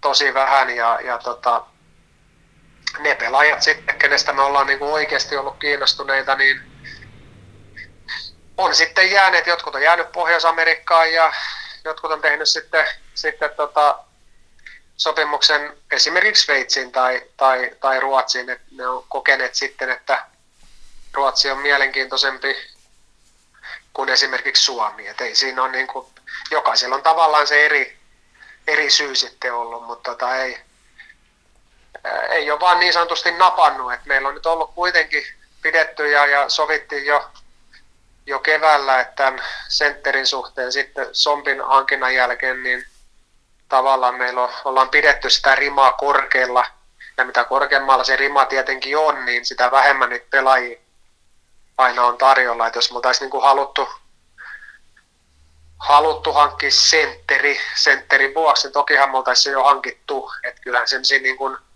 OK-senttereitä on, on ollut jonkinkin verran liikkeellä, mutta ei olla, ei olla tavallaan niin kuin tiputettu sitä meidän kriteeristöä ja sitä meidän rimaa nyt mikä... alemmas, vaan ollaan koitettu etsiä, etsiä sit niinku tosi, tosi hyvää ja, ja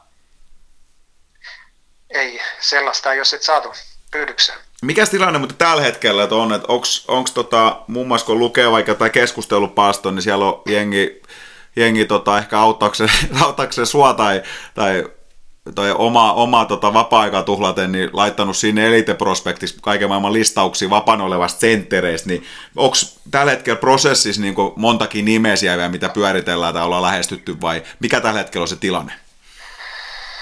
No nyt kun kerroit tästä, niin, niin voisit vaikka laittaa mulle sen, laittaa mulle sen että kaikki, kaikki apu on aina, aina tietenkin tervetullut, ketä, ketä sellaisia olisi, mutta tota, No, en tiedä. Mäkeläisen Kimmo tuossa just soitti ja vähän, vähän sam- samaa asiaa kyseli, että tota, eikös tällainen ja tällainen, ne, ne no käytännössä oli yksi, yksi huippunimi ja mä sanoin, että no joo, että tämä on käyty läpi, että ei ole tulossa Suomeen, että veikkaan tietämättä nyt sitä nimilistaa, niin, niin todennäkö, todennäköisesti niin meillä varmaan ne kaikki nimet on enemmän tai vähemmän tiedossa ja, ja tota, voisin melkein kuvitella, että isolla todennäköisyydellä ne parhaat nimet ainakin on käyty, käyty läpi. Ja mikä on tilanne tällä hetkellä, niin tällä hetkellä tilanne on, on niin kuin valitettavan hilja. Että tällä, tällä hetkellä ei ole mitään neuvotteluyhteyttä tai keskusteluyhteyttä just nyt per tämä päivä yhdenkä, mm. yhdenkä sentterin tai yhdenkä sentterin edustajan kanssa. Että tota aika, aika hiljasta on, aika hiljasta mm. on valitettavasti. Onko tässä vielä tavallaan odotettavissa jotain semmoisia kiinnekohtia esimerkiksi, että, että vaikka että Sveitsi lyö loput ja Ruotsi seurat lyö loput sentterit kiinni ja sitten tulee taas jotain liikahtelua tai nämä paljon puhutut Pohjois-Amerikan NHL-leirit ja muut, mihin sit seuraavia ajankohtia, mihin tavallaan katsotaan? No joo, periaatteessa kyllä, että et ainahan niinku kaikki on mahdollista, että voi olla, että joku joku sveitsiläisseura vaikka, vaikka tota, vielä löytää jostain jonkun niin kuin, ykköstykin ja, ja saattaa sitten niin kuin, päästä jonkun oikeinkin hyvän pelaajan markkinoille. Mm. Et, et semmoinen on mahdollista tietenkin sitten, kun nämä training campit sun muut tässä, tässä niin kuin rävähtää käyntiin ja sieltä sitten joillekin tulee pettymyksiä, että tippuvat siitä sitten AHL-joukkueen puolelle, niin, niin saattaa, saattaa aina tulla jokunen pelaaja, jokunen pelaaja sitten vielä niin kuin Euroopan markkinoille. Ja, ja, ja tota, tavallaan siinä toivossa nyt eletään, että, että edelleen, edelleen varsinkin tota Pohjois-Amerikan kautta sitten, sitten uusia pelaajia tulisi. Ja tokihan nyt kaikilla niin kuin agenteilla on, on tietenkin se tieto, että tota,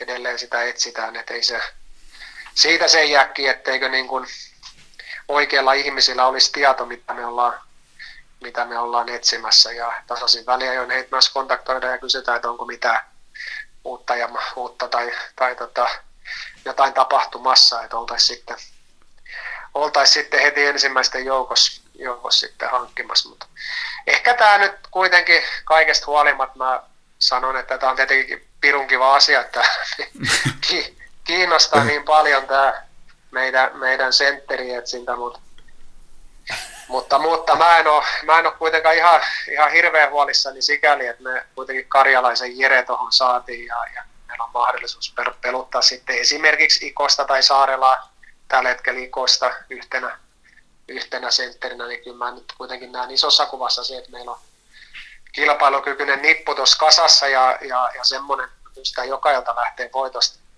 voitosta pelaamaan ja, ja se, että me käytännössä puuttuu ideaalitilanteesta yksi, yksi pelaaja, niin, niin, niin kun, jos taas mennään isoon kokonaisuuteen, niin, niin tota, ihan karmaseva tilanne silloin ei tietenkään ole.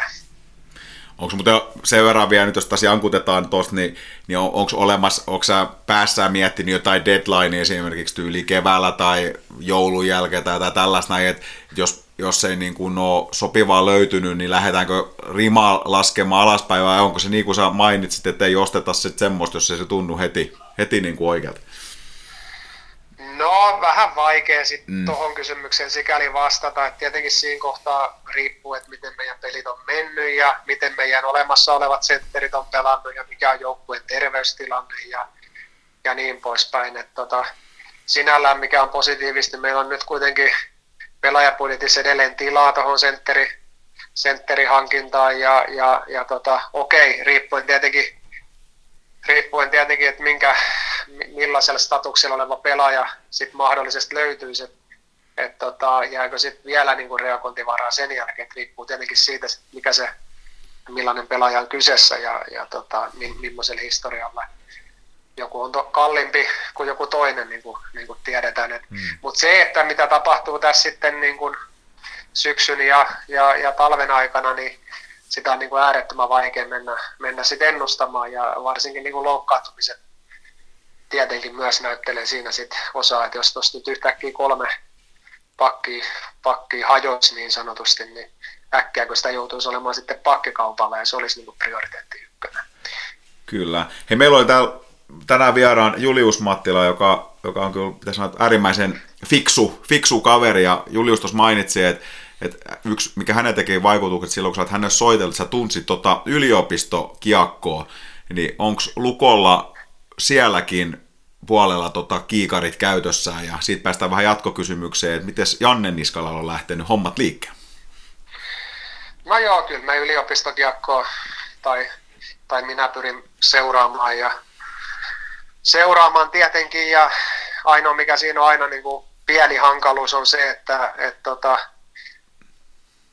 tavallaan sä joudut vertaan niitä pelaajia sitten kuitenkin, että millaisia ne olisi sitten Suomen liigassa. Et, et, tota, et, et se, se ei ole, sinällään se ei ole mitenkään niin kuin äärettömän, äärettömän helppo homma, mutta kyllä seuraan, seuraan ja siellähän pitää muistaa, että yliopistosta menee niin kuin sitä, reittiä, sitä reittiä kautta menee NHL aika, aika pirun paljon pelaajia. Mm. Se on niin kuin äärettömän hyvä ja hyvä sarja ja varsinkin ne kovimmat jengit, niin siellä on kyllä niin kuin tosi, tosi hyviä kiekkoilijoita tuleva, tulevia niin kuin supertähtiä.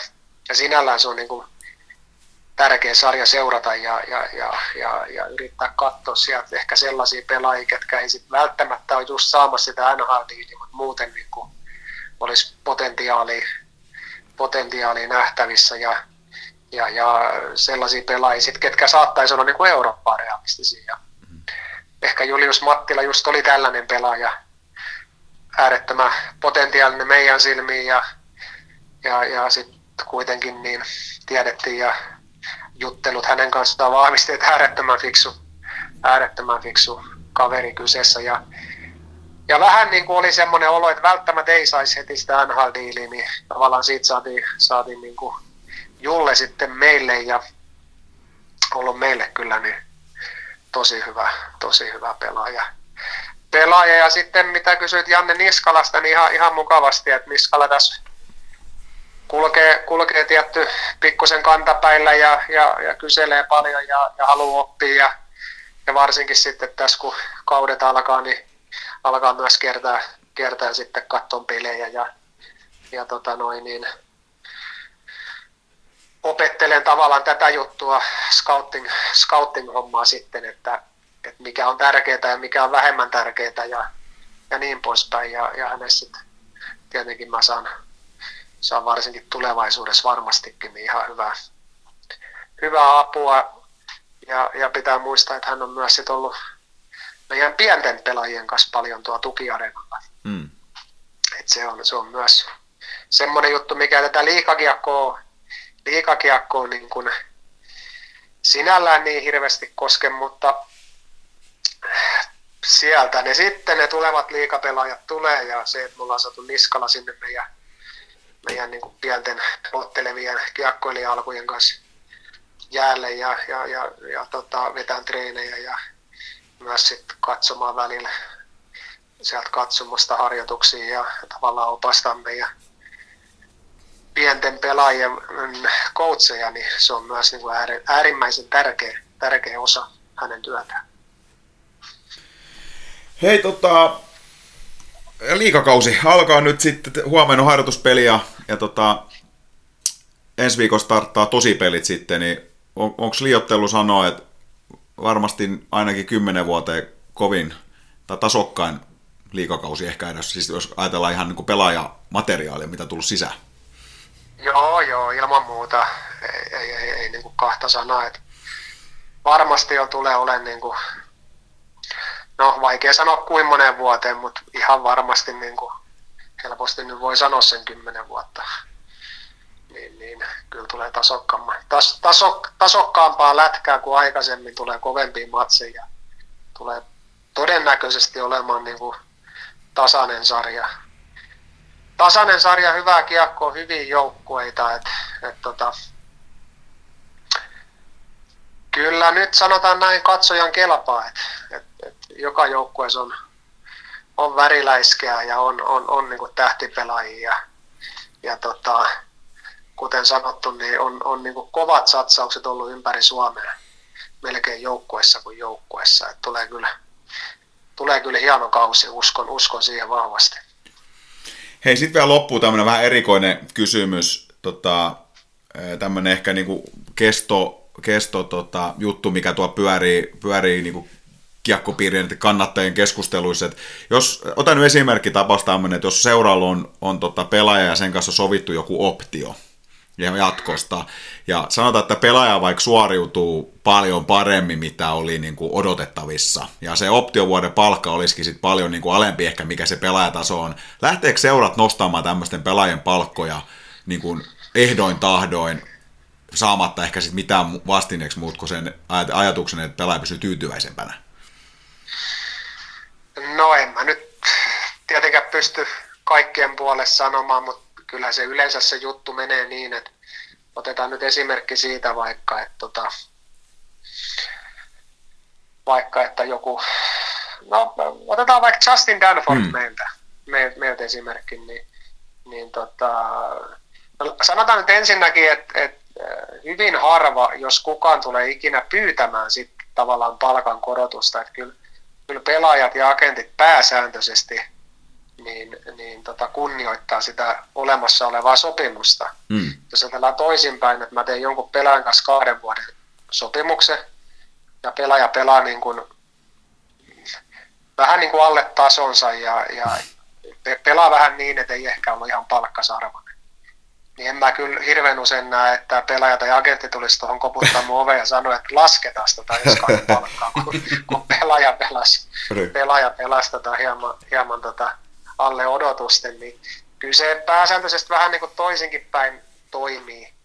Että, että, että tavallaan kun nimet on lyöty alle, niin sitä, sitä kunnioitetaan, ellei sitten sitä niin kuin mietitä sitä asiaa niin päin, että jos on vaikka yksi plus yhden vuoden sopimus ja, ja, ja tosissaan on päivän selvää, että se optiovuoden palkka lähtökohtaisesti on, on niin kuin selkeästi alle, alle, alle sen pelaajan, pelaajan tason, mitä hän esitti ensimmäisellä vuodella, niin aika monesti siinä sit voidaan niin kuin miettiä sitä asiaa, että okei, tehdäänpä yksi vuosi lisää ja nostetaan sitten myös sitä seuraavan kauden palkkaa. Mm. Eli kyllähän seurakin tietenkin haluaa, että et, et, tota, et, et jotain voitetaan siinä kohtaa, jos, jos niin kuin olemassa olevia sopimuksen ehtoja lähdetään nostamaan. Ja, ja monestihan se tietenkin sitten on esimerkiksi se, että sopimus, sopimusta pidennetään. Mm. Ja, ja mietitään nyt, kun tämän Danfortin mainitsin, niin ei sieltä semmoista kysymys tullut. Ja, ja tota noin, niin jos olisi tullut, niin todennäköisesti mä olisin tällaista, tällaista myös sitten niin kuin ehdottanut, ehdottanut mutta tota, ei siinä mitään. Pelaaja, sitten pitää kuitenkin muistaa sekin asia, että tota, nuorilla näin saattaa käydä, ulkkarilla näin saattaa käydä, miksei tietenkin suomalaisillakin näin saattaa, saattaa käydä, mutta sitten vaikka nyt esimerkiksi tämän Danfortin osalta, niin, niin me oltiin kuitenkin se seura, ketä, ketä hänet niin kuin löysi, näki, mm. halus, antoi sen mahdollisuuden. Ja, ja se, että hän pelasi sitten sen toisen vuoden selvästi varmaan halvemmalla, mitä, mitä hän olisi saanut, jos sopimus olisi ollut katkolla, mutta eipä siinä mitään. Hän kyllä tiesi, että hän on sen ikäinen jatka, että hän ehtii kyllä vielä rahasti janaamaan. Mm. Hän sai sen mahdollisuuden, mikä oli sitten henkilökohtaisella tasolla hänellä se isoin asia, että hän nousi täällä siihen valokeinaan. Sitten hän pääsi isoihin rahoihin käsiksi ensin KHL ja, ja nyt sitten kuitenkin puhutaan jo niin kuin miljoonadiilistä tuolla, tuolla NHL. Niin se, että hän nyt sitten yhden kauden tienaa, tienaa vähän vähemmän kuin tietää, että tulevaisuudessa, jos taso pysyy tällaisen, niin hän tienaa kymmenkertaisia summia, niin niin ei se, ei se siinä kohtaa niin, kuin niin, niin iso asia ole. Hyvä. Hei, tota, ennen kuin lopetellaan, niin kun sanoit että siitä listasta, niin että saa auttaa sua, niin nostetaan listasta vain yksi tämmöinen nimi, mikä muistaakseni joku oli listannut sen tähän ykköseksi, mikä lukkovaistuscentteriksi, tämä niin Plan Diisi, onko tuttu? On tuttu. No onko tämmöistä pelaajaa niin kuin mitään mahdollista saada liikaa? No, sanotaan nyt mitään mahdollisuutta saada liikaa, niin ainahan varmaan maailmassa kaikki on mahdollista, mutta tota, kyllä häntä on kontaktoita ja häntä on kysytty, voin mä sen nyt paljastaa, mm. ja, ja ainakin, ainakin tilanne on selkeästi ollut meidän kohdalta se, että, että ei mitään mahdollista. Tarkoitatko sä, että olisiko Rafa Erolan pitänyt mennä arkulle vielä uudestaan? En mä usko sit kuitenkaan, että sit kun puhutaan kuitenkin tämänkin tason pelaajista, niin se voi olla ihan niin kuin periaatepäätös esimerkiksi se, että mm. et, tota, et Euroopassa hän kiinnostaa esimerkiksi vaikkapa kertomatta nyt tarkemmin tästä asiasta, niin hänellähän voi olla se, että se on vaikka Sveitsi. Mm. Ja jollei hän saa Sveitsissä haluamaansa, haluamaansa tota, ää, sopimusta, niin hän ei lähde Eurooppaan lainkaan. Mm. Ja, ja, tai sitten se voi olla vaikka joku toinenkin maa. Et voi, voi, voihan se aina olla, että tota, pelaaja ei tule Suomeen vaikka, vaikka maksettaisiin mitä. Mm. Et se on ihan sitten riippuu pelaajasta. Mutta voin kyllä kertoa kaikille, että kyllä Blandisiakin on yritetty. kato... huonolla, mene, huonolla menestyksellä no. valitettavasti. No hyvin, hyvä kuitenkin ottaa tavallaan esiin ja keskustella auki, että kun ihmiset luo kaiken maailman listoja ja, ja sitten mietit, miksei sitä, miksei tota, niin tavallaan kuullakin myös noin, että, että, että mitä eri syitä siellä sitten on taustalla, mitä no, siellä, siis niitähän voi olla mitä mm. vaan. Että eihän esimerkiksi, esimerkiksi niin kuin tämmöinen Blandisi, niin niin sen verran voin avata keissi, että ei hän, hän, hän ei ole ollut Suomen edes tarjolla missään yeah. kohtaa Eli, eli tämä, tämä keissi on vaikka hänen kohdallaan mennyt niin, että me ollaan tiedetty, että tämmöinen pelaaja on ilman sopimusta. Me ollaan sitten etitty hänen agenttinsa ja, ja lähestytty agenttia ja kysytty ja voitettu tiedätkö, saada neuvotteluyhteyttä, mm. että kiinnostaisiko sitten Suomi ja niin päin pois. Ja, ja, ja tota, sitten se vastaus voi olla, että ei, ei missään tapauksessa. Mm. Et se, että pitää muistaa, että joitain ei Suomi kiinnosta, joitain saattaa kiinnostaa, mutta sitten se saattaa kaatua tietenkin siihen, niin kuin, siihen palkkapyyntöön. Et, et, mm. et, tota, monesti ollaan teidänkin kanssa noista niin rahoista, rahoista puhuttu, niin tämmöisenkin tämän tasoisten pelaajien palkkapyynnöt voi, voi helposti olla sellaisia, että yhdelläkään suomalaisjoukkueella ei ole niin kuin mitään mahdollisuuksia. Mm se, semmoisiin palkkapyyntöihin, mitä, mitä sitten esimerkiksi tämän tason pelaajassa saattaa hyvinkin olla. Hei, kiitos Kalle näistä kommenteista ja, ja, ja tämän ö, yksisarvismetsästyksen sen vähän niin kuin solmujen avaamisesta.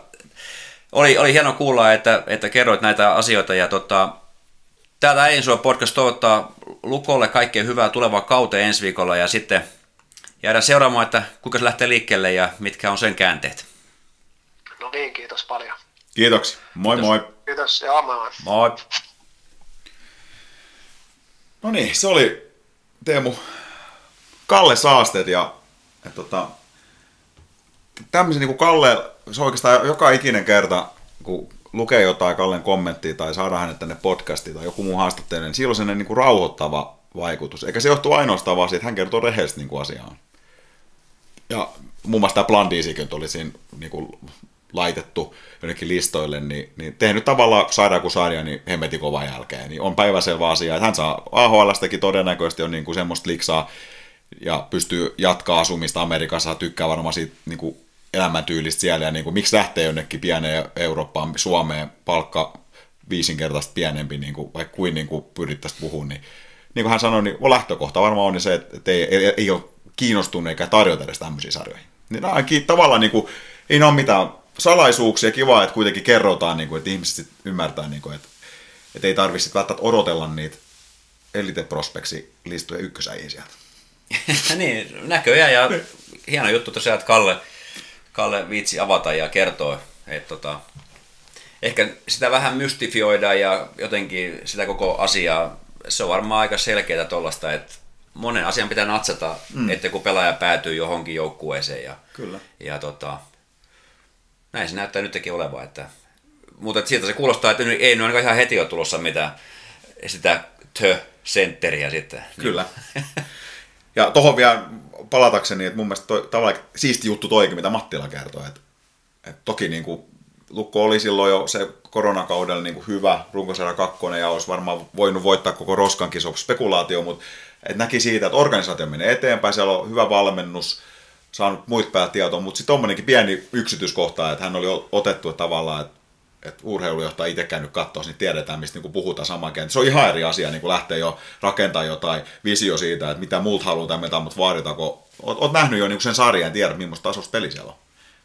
Tuommoinen tietynlainen pedanttius, niin se on, se on tärkeää. Ihan mm. varmaan sunkin työssä. Kyllä, just näin.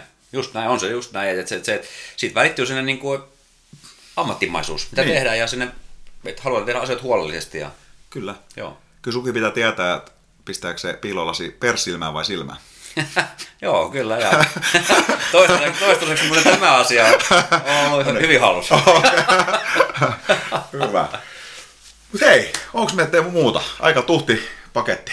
Joo, ei, eipä muuta. Tämä oli tosi kiva kuulonen jakso kyllä, kun oli fiksu, fiksu Julius Mattila vieraana ja, ja paljon semmoista kiinnostavaa asiaa, niin tota, hei tässä odotetaan, kun saadaan näitä sarjoja käyntiin ennen seuraavaa hmm. podcastin äänitystä, niin sekä NFL että SM Liiga molemmat on pyörähtänyt käyntiin. Kyllä. Niin, niin kiinnostavaa aikaa edetään tässä niin syksyssä, kun lähtee nämä talvisarjat käyntiin. Nyt he poikkeuksellisesti nyt ei tule kahden viikon taukoa, vaan ensi viikolla äänitellään jo Marko Move Leppäsen kanssa, eli raumalaistaustainen urheilija, toimittaja, kirjailija. Kirjailija, joka on kirjoittanut Teemu Selänteestä uuden kirjan, ja itse asiassa tästä tulee semmoinen pieni deadline-paine, että pitää toi Teemu kirja lukea ennen sitä. Tässä on viikko aikaa. Joo. Reilu viikko. Joo, kyllä. Move vastikään niin kuin siirtyi myöskin tuon liikan Joo, mediatiimi, mediatiimi, että hän on kyllä siihen aikamoinen konkari. Hän on tehnyt kuitenkin jääkiekko töitä todella, niin kuin, todella niin kuin pitkään jo, ja sitten se, että millä tavalla hän on ollut kirjeenvaihtajan ja kaikkea rapakon takana, niin, Totta. niin, niin tota, hänellä on kyllä paljon färjäyksiä jääkiekkosaralla. Ja plus myös Movehan on niin kuin paikallisurheilusta hänhän kun toimittaja, Länsi-Suomen toimittaja, niin hän oli sellainen toimittaja, joka herätti paljon keskustelua. Ja hän mm. otti kärkkästi kantaa ja niin kuin mä sanoin viime jaksossa, niin arvostin tosi paljon sitä Moven tapaa, niin kuin, niin kuin journalistin pitää olla. Paikan tullen, niin asiat pitää sanoa niin kuin ne on ja siinä ei saa olla silloin sidoksi mihinkään suuntaan. Tarkoitan, että, mm. että se silloin ei voi toisten palleilla istua. Kyllä, ja erityisesti odotan sitä, että minkälaisen puujalka vitsi Move Leppänen heittää, koska hän on sen alan primus maister. Okei. Okay. Mutta hei, ensi viikkoa ja ei muuta kiitoksia teille. Mä oon ikinä kiitetty. Kiitoksia sulle tästä ei, ei ole kiitospäivä, mutta kyllä, kyllä mä kiitos sun myöskin. Yksi munkki jäi, otatko mukaan sen? Urheilutti taidota muuten. Totta, ei kerrottu tarjota urheilijalle munkkia, mutta tota noin, niin, en tiedä kumman kotiin päätyy, teille vai meille. Kyllä se teille menee. Aha. Se muut lähtee uudelleen lenkille sitten. Ai saakka. No niin, no mä vien mielelläni Ja vaimosi. yes, ei mitään. Ensi kertaa. Yes.